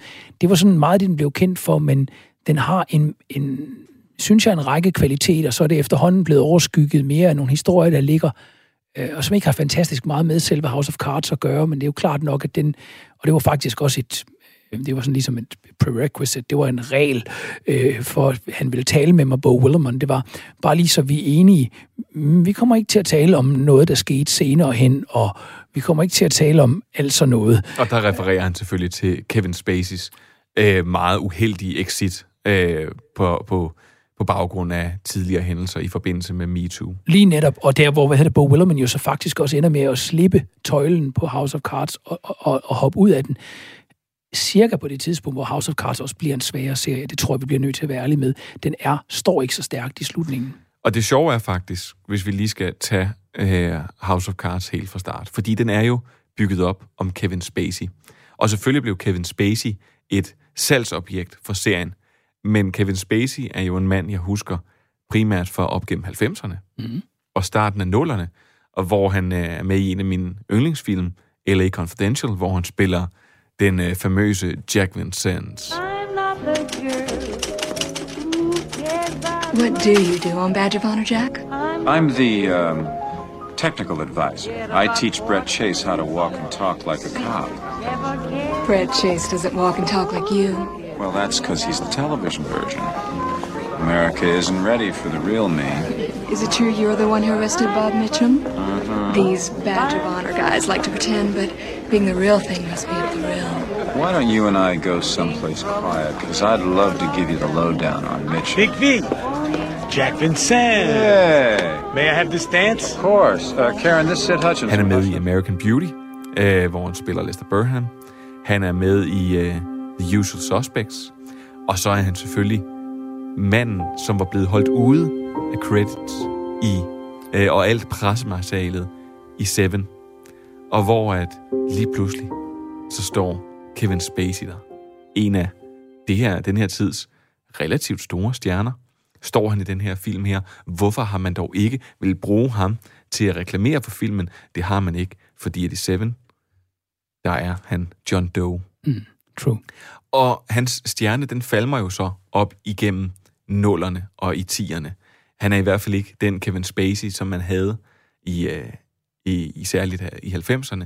Men lige pludselig, så toner han frem som kongresmanden, der er whip, altså ham, der skal mm. piske øh, et flertal sammen, når øh, præsidenten han skal forøjes. Og den her ubehagelige fremtoning, han har, den her stigeren ind på den fjerde væg, den her henvendelse til publikum, og hans fuldstændig kompromilløse tilgang til tingene, den bliver bare hårdere og hårdere. Did you think I'd forgotten you? Perhaps you hoped I had. Don't waste a breath mourning Miss Barnes. Every kitten grows up to be a cat. They seem so harmless at first, small, quiet, lapping up their saucer of milk. But once their claws get long enough, they draw blood, sometimes from the hand that feeds them. For those of us climbing to the top of the food chain, there can be no mercy. There is but one rule hunt or be hunted. Welcome back. Og det, jeg synes faktisk, der er ret stærkt, hvis vi taler om de første tre sæsoner, som vel umiddelbart må mm. kategoriseres som være de absolut bedste, Enig. det er, at for hvert skridt, han tager op, der ændrer hans rolle, der ændrer hans formåen, men hans hårdhed bibeholdes, og han formår at give, konstant at give nye lag til den her karakter. At serien så blev et offer for sig selv, mm. og den måske skulle have sluttet mere elegant, som den engelske House of Cards gjorde. Den sluttede så efter fire, fire afsnit. Vi kunne godt lige bruge lidt mere af House of Cards, så kunne vi måske bare have brugt fire sæsoner. Men, men den formår jo stadigvæk at skabe en helt ny hype og blive sådan en serie, som folk sidder og venter på, fordi den netop kommer ud med alle afsnit på en gang. Mm. Ja, helt rigtigt. Altså, der er ingen tvivl om, at det, at de fik lanceret hele første sæson, bum, ikke? eller vi, vi ligesom øh, fik det i en skylle, øh, det var noget, noget nyt øh, dengang, ikke? og hvert afsnit i øvrigt øh, rubriceret som, hvilket ikke er helt atypisk for, for Netflix, som kapitler. Øh, den havde ligesom... Det var selvhøjtidligt. Ja, ja, på en eller anden måde, så havde den, det, det drillede jeg ham også lidt med. Han, ret hurtigt kunne man mærke, at Bo Willerman, han er faktisk meget nede på jorden. Øh, så sagde jeg til ham sådan, jamen, nå, den har kapitler, og du siger, den er inspireret af, af, af Shakespeare, særligt Othello og Richard III og Macbeth, og man kan jo også godt se det i en tragedie og alt det der, ikke? Øh, men skal vi ikke være ærlige, Bo? Du og jeg, nu sidder vi her i telefonen, og sådan, det er jo en sæbeopera, er det ikke det? Og, og jeg tænkte, det bliver han irriteret over, at jeg spørger om, og det overraskede mig, at han sagde, jo, jo, men det er da, det er da fuldstændig en sæbeopera, og det er da, der ikke noget odiøst i, så han, den, sådan en, man kan jo sige, at William Shakespeare er om noget en sæbeopera-forfatter. Altså, det, det, det handler om, om, om store følelser osv., men det interessante var, det sammenstød, som han intentionelt havde lagt ind i serien. Nu nævner du gentagende gange den britiske serie. Han, han ville lidt væk fra den der lidt satiriske, øh, sådan cheeky, tongue-in-cheek-agtige Ja, for den er meget karikeret, den er også. den er lidt mere komisk, den er lidt mere over i det, og den ville han væk fra. Og så havde han sagt, jamen altså på, den, på, på indholdssiden, så skal det være et serielt melodrama. Øh, men æstetisk, så skal det være koldt og næsten umuligt at leve sig ind i. Og, øh, og øh, vores hovedperson skal, det skal være inkarnationen af noget amerikansk, lidt ligesom Pitolato havde tænkt sig med True Detective, så det skulle være et meget amerikansk idiom øh, i, i den her sydstatstone, øh, tone, som der ligger i, i Kevin Spacey. Noget, som mange har kritiseret den del af det, fordi det er dog manieret og sådan noget. Især i USA har de kritiseret, jamen det lyder jo som en, der forsøger at tale sydstatsagtigt og overgøre det. Jamen, det var faktisk tilstræbt. Det kan man jo så synes om eller lade være. Men det var tilstræbt fra David Finchers side og Bo Willermans side fra starten, at hele æstetikken, kameraarbejdet, farverne, lyden, deres skuespilstil, den måde, de taler på, det skulle virke mærkeligt øh, konstrueret, øh, lidt sådan øh, køligt, øh, sådan som man ikke umiddelbart lever sig ind i det. Og det synes jeg er interessant. Han fortalte i den forbindelse også, at han og David Fincher var inspireret af Jørgen Let faktisk. I, øh, i, ja, det overrasker mig meget. Han, for- han fortalte, at han hvert år, så ser han de fem benspænd, og så ser han flere gange årligt Det perfekte menneske af Jørgen Let, en kortfilm fra 1967. Her er mennesket. Her er mennesket. Her er det perfekte menneske. Vi skal se det perfekte menneske i funktion. Vi skal se det perfekte menneske i funktion. Hvordan fungerer sådan et? Hvad er det for en størrelse? Det skal vi se på. Det skal vi undersøge. Nu skal vi se, hvordan det perfekte menneske ser ud, og hvad det kan. Og han er meget inspireret af Jørgen Lets arbejde med, nu er de fem benspænd jo lavet sammen med Trier, men øh, han er meget inspireret af det her med, at han har nogle meget faste parametre, som han arbejder ud fra. Sådan øh, en kamera må kun stå på den her måde, eller sådan et eller andet. Og det var han og David Fincher inspireret af, så de havde tænkt, det var sådan noget med, at David Fincher havde, han havde lavet hele lyskridtet. Altså han har simpelthen stået for, hvordan lyset skal være. Man er jo virkelig sindssyg, ikke? Ja, altså David, det skal man jo lige vide om David Fincher, at der er intet, der er overladt til tilfældighederne. Og hvis man ikke kan lide at tage et skud, et nøgleskud for eksempel, hvis det er øh, en små 50-60 gange, så skal man ikke være med i en Fincher-film. No. Øh, og man skal ikke, hvis man ikke vil føje David Fincher, så, øh, så, så, skal man, så, skal man heller ikke, så skal man heller ikke være med i en Fincher-film, fordi det er hans måde, den skal laves på. Øh, kamerafolk, der bliver drevet til vanvid af, at han vil have sit lille nod, altså i kameraet, mm. øh, særligt illustreret for eksempel i Zodiac, hvor Robert Downey Jr.'s karakter først læner sig lidt tilbage, så forsvinder jeg lidt fra mikrofonen, øh, så følger kameraet med. Mm. Men det er meget, meget lidt. Mm. Og så løfter han sig lidt op igen, og så tilter kameraet lidt op. Mm. Og det her lille tilt, eller de her panoreringer, når det er, at, øh, at man går igennem rummet, ja. de ting er også med, at når det er sådan, at der er en, der går, kameraet kører, kører, kører, men kameraet ved, hvad du vil gøre. Ja. Fordi før, at du stopper, vi har jo set det i flere film, at kameraet kører, karakteren stopper, kameraet stopper. Mm. Kameraet starter, du starter. Øh, eller at du starter, og kameraet følger så efter. Her, der er det omvendt. Kamerafolkene har lært øh, personernes bevægelse, så dermed så kører kameraet. Men før du stopper, så sløver det ned, Mm. og stopper, og så stopper du. Ja, ja. Og så begynder kameraet langsomt at glide, og så glider karakteren med sig. Og det er simpelthen det, at kameraet på den måde dikterer. Kameraet bliver en helt anden linse ind i filmen. Og det sjove er jo faktisk, at det er her, hvor David Fincher han begynder at snakke om de her executive producer-roller, han tager på sig. For en executive producer kan jo både være en, der øh, siger tusind tak, og så får han sendt en check i, øh, i postkassen øh, med, med en masse nuller på, og så et eller andet fint tal foran, og så stort det laver ingenting. Eller også så kan det være sådan som David Fincher, som lagde 100 og 120 timers arbejdsuger, for eksempel på produktionen af House of Cards, senere også på Mindhunter. Og det gjorde jo, at han jo slet ikke lavede film eller noget imens, fordi han var jo egentlig meget arbejdsom, og er en meget arbejdsom herre. Men man kan se, at op mod House of Cards, så stopper alt det.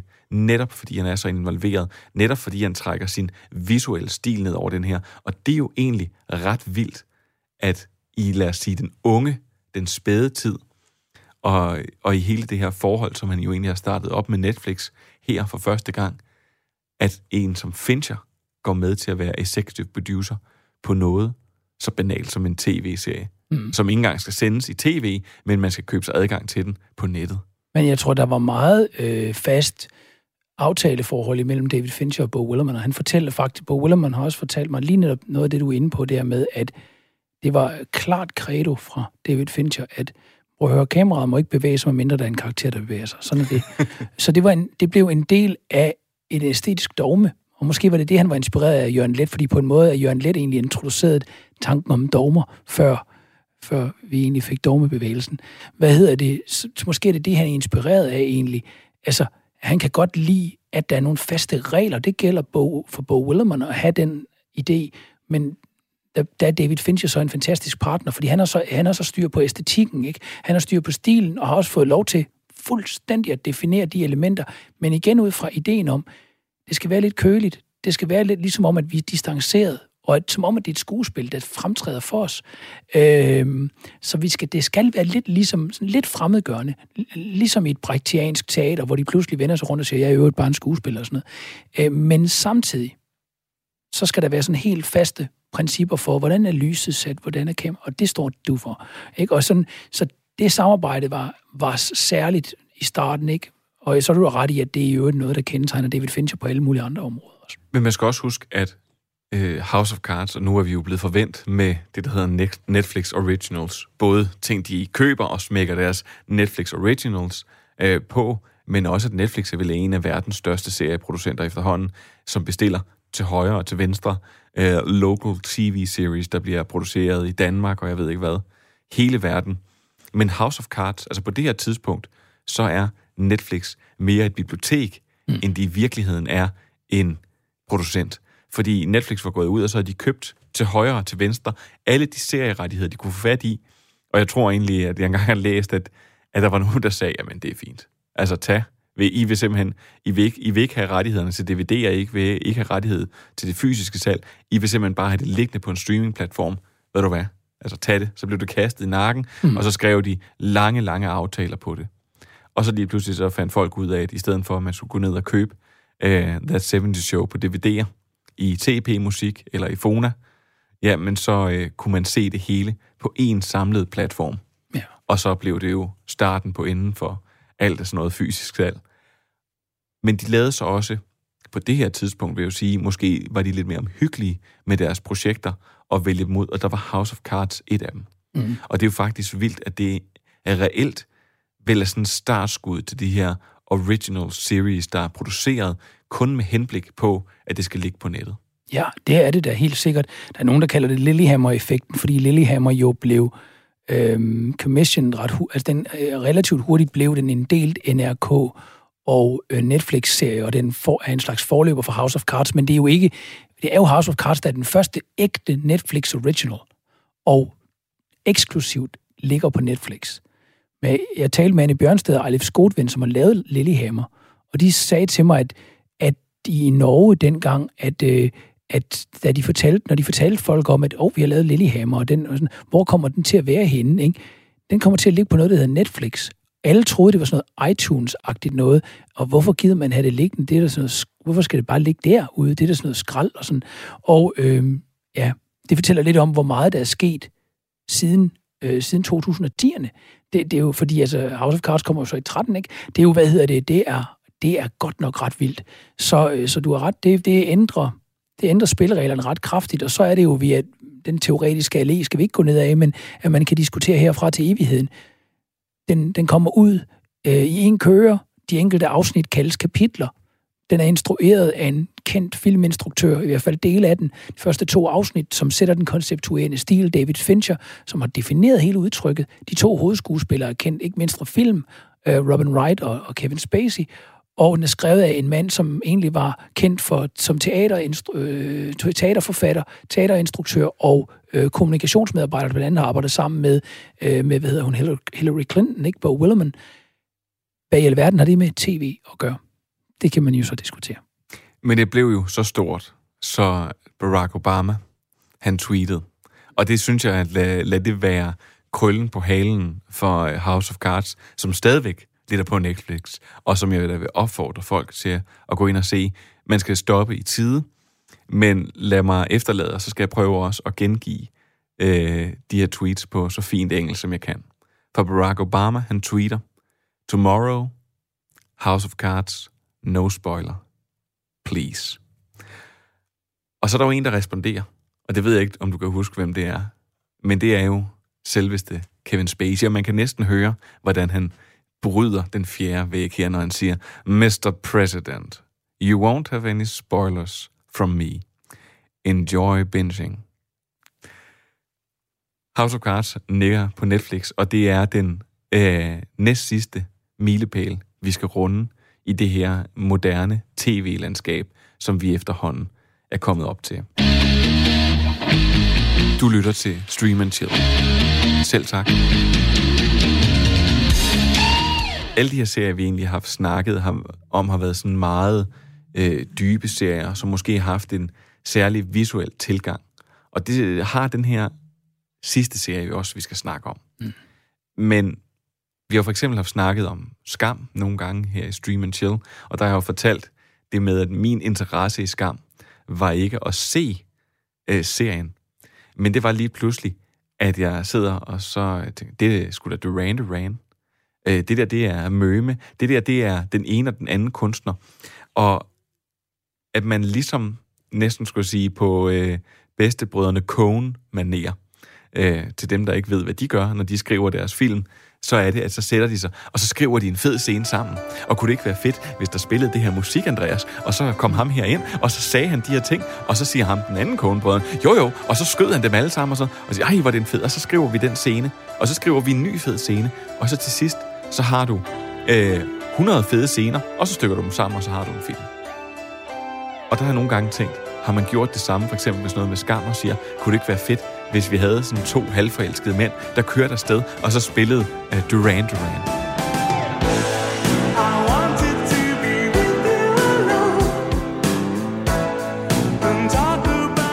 Det bringer os til en film, som er skudt mod alle kunstens regler, som øh, i mørket er overbelyst, mm. og som har, ja, er det Drake som executive producer på den. You used to call me on my...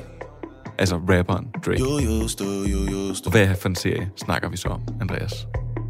Yeah. You used to call me on my cell phone.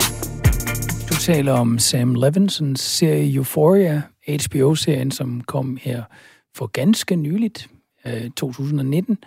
Og øh, du er, der, det er da ikke tilfældigt, du nævner skam.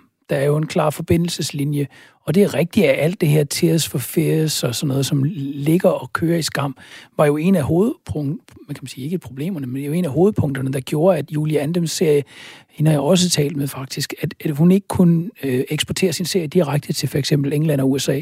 For hvis hun skulle det, så ville det koste øh, nye licenser. Og det er lidt nogle andre licenser at have lov til at bruge Duran Duran, Tears for Fears, Whatnot i Skandinavien, end det er at have lov til at bruge det i amerikansk øh, kontekst. Så er det Søren Dus med dyre. Så hvad hedder det? det blev... Jeg er ret sikker på, at jeg har byttet rundt på Duran Duran og Tears for Fears. Jeg tror nemlig, det er Tears for Fears Head Over Heels, der kører i den scene, som du taler om.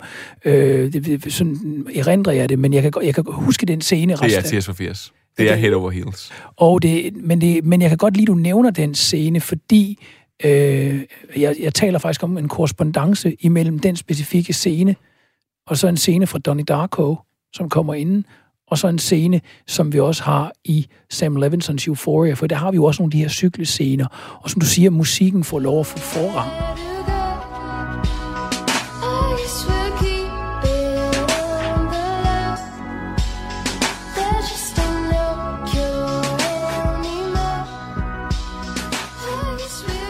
Julie Andem kunne så ikke lade sig gøre og direkte eksportere sin serie til, til USA, så der måtte jo så må de selv, i stedet sælge formatsalg eller øh, genindspilningsrettigheder, og så er den jo så lavet på forskellige versioner, skam, Årsten og sådan noget. Ikke? Øh, men den oprindelige skam var øh, et nybrud i forhold til at fortælle ungdomsserier, hvor unge er involveret i fortællingen på en anden måde, hvor man har talt med rigtige homo- homoseksuelle unge mænd om, øh, om deres coming-out-situationer eller sådan et eller andet, og har skrevet det ind i, i serien, hvor man har interviewet folk, der faktisk øh, går på, på hvad hedder det, gymnasie i, i Norge og sådan noget. Hele den research-fase, som har været grundlaget for, for Julie Andems skam, og som sidenhen er blevet brugt på serier som Eagles i Sverige og sådan noget, og hvad hedder det, har dannet grundlag for en helt ny og langt mere rå og realistisk, samtidig med det også indimellem en mere ekspressiv og musikvideoagtig øh, stil i ungdomsserier, hvor Sam Levinson øh, er den amerikanske aftager. Han, han sagde til mig, da jeg talte med ham sådan, øh, altså i USA har vi jo aldrig haft en skam. Øh, til gengæld har vi altid været ret gode til at, øh, at fortælle serier om unge mennesker, øh, på en måde, der ikke tager unge mennesker alvorligt. øh, det synes jeg var en ret fed øh, kommentar, og han siger jo så også, skal lige med i den her sammenhæng, at jamen, der var der enkelte outliers inden. Mange vil sikkert tænke på sådan noget som Freaks and Geeks og sådan noget. Han nævner My So-Called Life, blandt andet, så selvfølgelig har der været nogen. Men det er den særligt kendt skam, uh, undskyld, hvad hedder det, Euphoria. Det er blandt andet det, som du er inde på. Indimellem så åbner den sådan nogle helt subjektive rum, hvor æstetikken, det, det skærer helt ud rent visuelt, med lyssætning, med, med ikke mindst med populær musik og sådan ting, og har et helt øh, subjektivt øh, udtryk, meget, meget, meget ekspressivt. Den er sådan meget visuelt og, og lydligt orienteret, ikke? på en måde, der bevæger sig meget langt væk fra noget realistisk. Det kan den, men samtidig så kan den øh, være meget hudløs, tæt på de karakterer, som den skildrer. Og noget af det skyldes formentlig også, at han i castingen har valgt at kaste sådan en som, som hvad hedder det, øh, Hunter Schaefer ind, og lade hende fortælle dele af sin egen historie, og øh, integrere dele af den historie i, øh, i serien. Ikke helt ligesom Julie Andem øh, og hvad hedder det, Sanne Øvermark og Stefan Lindén gjorde på henholdsvis Skam og Eagles, men dog alligevel på en måde, der mindede lidt om, og som måske så subsidiært eller senere har dannet inspirationspunkt for Jonas Risvig herhjemme, der har lavet YouTube, øh, blandt andet sådan noget som Centrum og Grænser, som folk kender, serie, ungdomsserier, hvor de unge brugere helt konkret er medvirkende skabere, om man så må sige. Det er virkelig interessant, at vi ser unges ungdomsserier i dag, der tager unge alvorligt, og som også tager udgangspunkt i reel research blandt unge. Præcis, og den fortæller jo en benhård historie. Den fortæller øh, Euphoria. Den fortæller jo historien om, øh, hvad hedder det, om Rue Bennett, som er en, øh, en øh, skulle sige, en teenager, øh, propfyldt af, altså af narko, og som slet ikke kan slippe det, og som er fortvivlet og forvildet i sit ungdomsliv. Og det tror jeg egentlig beskriver det meget godt. Og så bliver det bare en, en vild fortælling. Og det er ikke fordi, at når jeg ser Euphoria, at jeg så øh, sammenligner den med, med, jeg synes, nogle af de andre serier har sådan været nemmere sammenlignelige. Sopranos og Breaking Bad, Better Call Saul, True Detective, House of Cards, det er sådan store, det jeg vil kalde serieklassikere. Det er, øh, det er sådan nogle, der skal stå på en fin hylde, og der hører Euphoria på en eller anden måde ikke til, og så alligevel gør den, fordi den markerer jo netop en helt ny måde at lave serier på. Den markerer noget helt andet, og det er jo netop sådan en som Ronny, der nogle gange har siddet og sagt, det er jo, det er jo helt forkert. Altså, det er en helt forkert måde at lave, øh, at lave serie på, på en eller anden måde, eller lave film. Fordi normalt, så er det jo netop, at serier vil gerne være film. Film vil gerne bare være film, og være så kunstneriske og flotte, som de vil. Øh, og når vi har serier, der har en filmisk kvalitet, det er optaget på rigtig film. Det er øh, med store sætkulisser. De har bygget alt muligt, de har location scoutet, de har gjort alt muligt, og man gør alt, hvad man kan for at lave lyssætningen så smuk som overhovedet muligt. Og her, der har man simpelthen gjort det, at man siger, at det skal være flot at se på. Mm. Det, skal være, det skal være fængende. Det skal fange en helt anden generation end sådan to øh, gamle, sure mænd som os, som, øh, som sidder nogle gange og prikker til vores koner og siger, oha, læg mærke til her, at der klipper de slet ikke.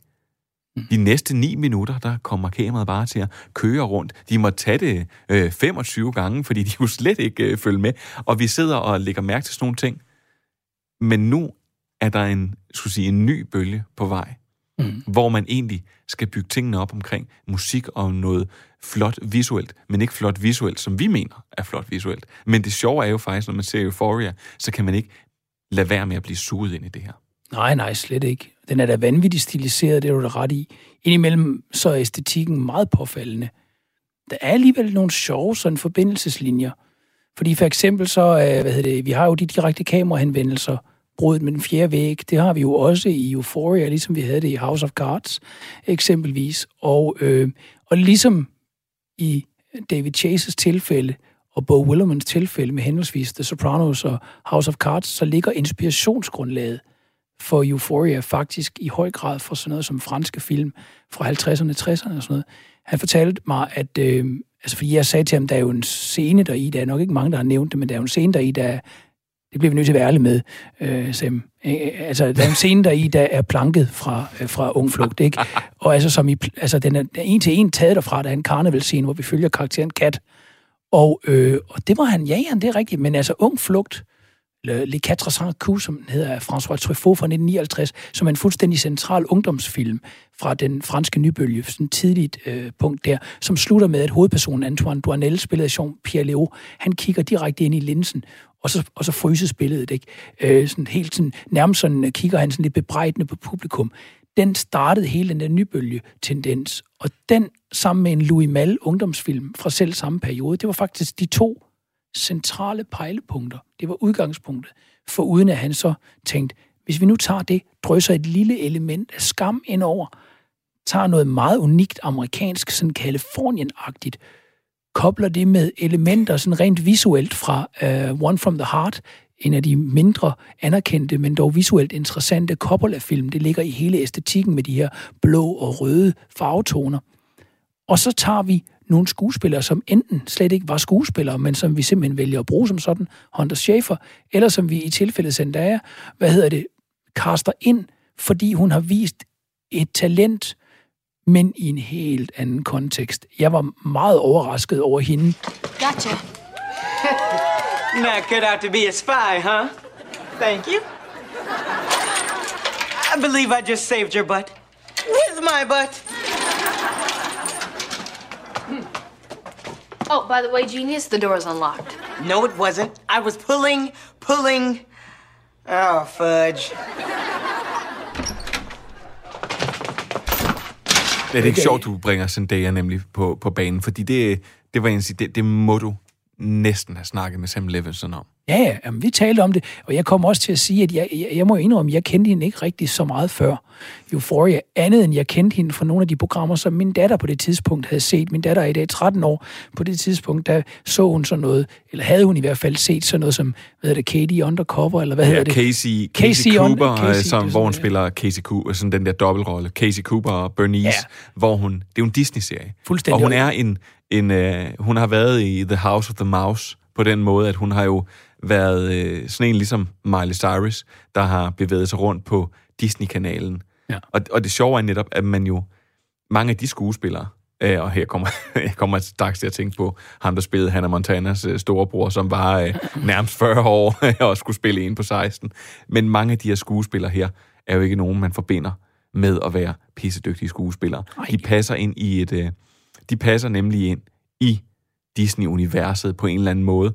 Og dermed ikke sagt, at Disney ikke laver gode ting, men deres børnekanal er jo henvendt til et helt specifik demografi. Ja, og jeg kom jo til at afsløre i hele den måde, jeg stillede det spørgsmål på, at jeg var imponeret over, hvad hun egentlig kan, baseret på øh, Euphoria, men at jeg ikke var synderligt imponeret over det, jeg havde set, når min datter, hun, øh, hun så det på, fra Disney.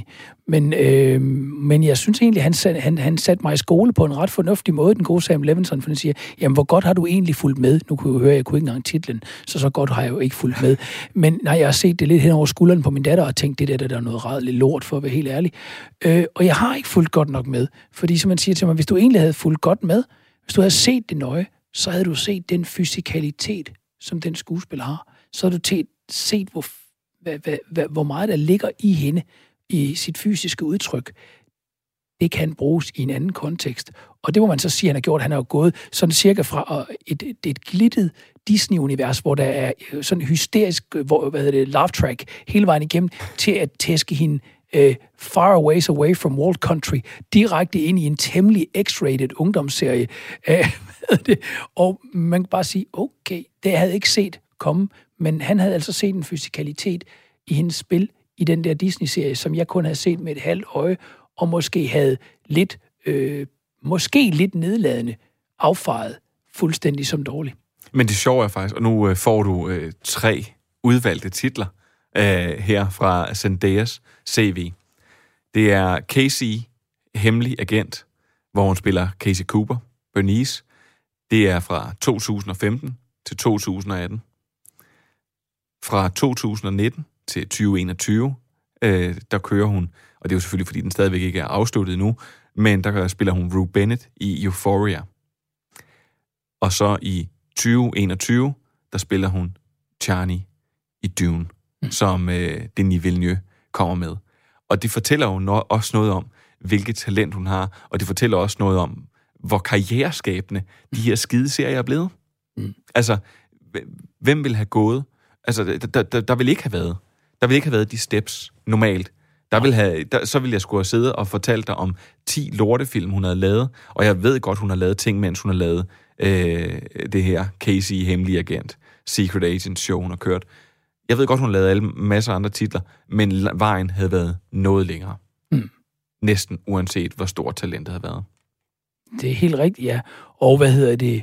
På den måde, så har vi fået en tilbagevenden til den første guldalder i amerikansk tv i 40'erne og 50'erne, hvor tv-serien kan være et vækstlag, inden man skydes sted, katapulteres ind i store film.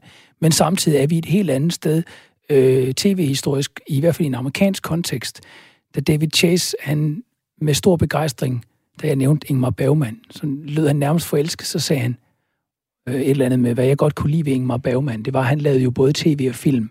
And he wasn't slumming when doing tv. og med det mente han jo, at det var jo egentlig lidt det, man gjorde tidligere i USA. Enten så startede man der som en ubeskrevet blad, inden man så blev en stor øh, filmstjerne, hvorefter man ikke kiggede sig tilbage. Eller også så, hvad hedder det, var man øh, i tv og slommede lidt indimellem. Øh, hvad hedder det? Men i dag er der en langt større udveksling imellem de forskellige industrier, og en større anerkendelse af tv-industrien, i takt med, at der er kommet flere penge i tv, og i takt med, at tv produceres på en helt anden måde. Og i sidste ende er det jo, det er jo de store streamingtjenester, der serverer meget af det alligevel. Og øh, de laver jo film, de laver tv-serier, de laver alt muligt andet. Og jeg tror, at vi er ved at nå slutning her. Jeg vil egentlig tage det netop med at sige, at det man jo så kan håbe på nu, så måske lad det være lyspunktet i alt det her, det er, at øh, for eksempel, nu vender vi tilbage til en af mine favoritter, en af dem, der ligger mit hjerte nær, nemlig That 70 Show, for det er et rigtig godt eksempel på, hvad der sker med sådan nogle serier. Og det var nemlig, at øh, efter et par sæsoner, så forlader Topher Grace serien.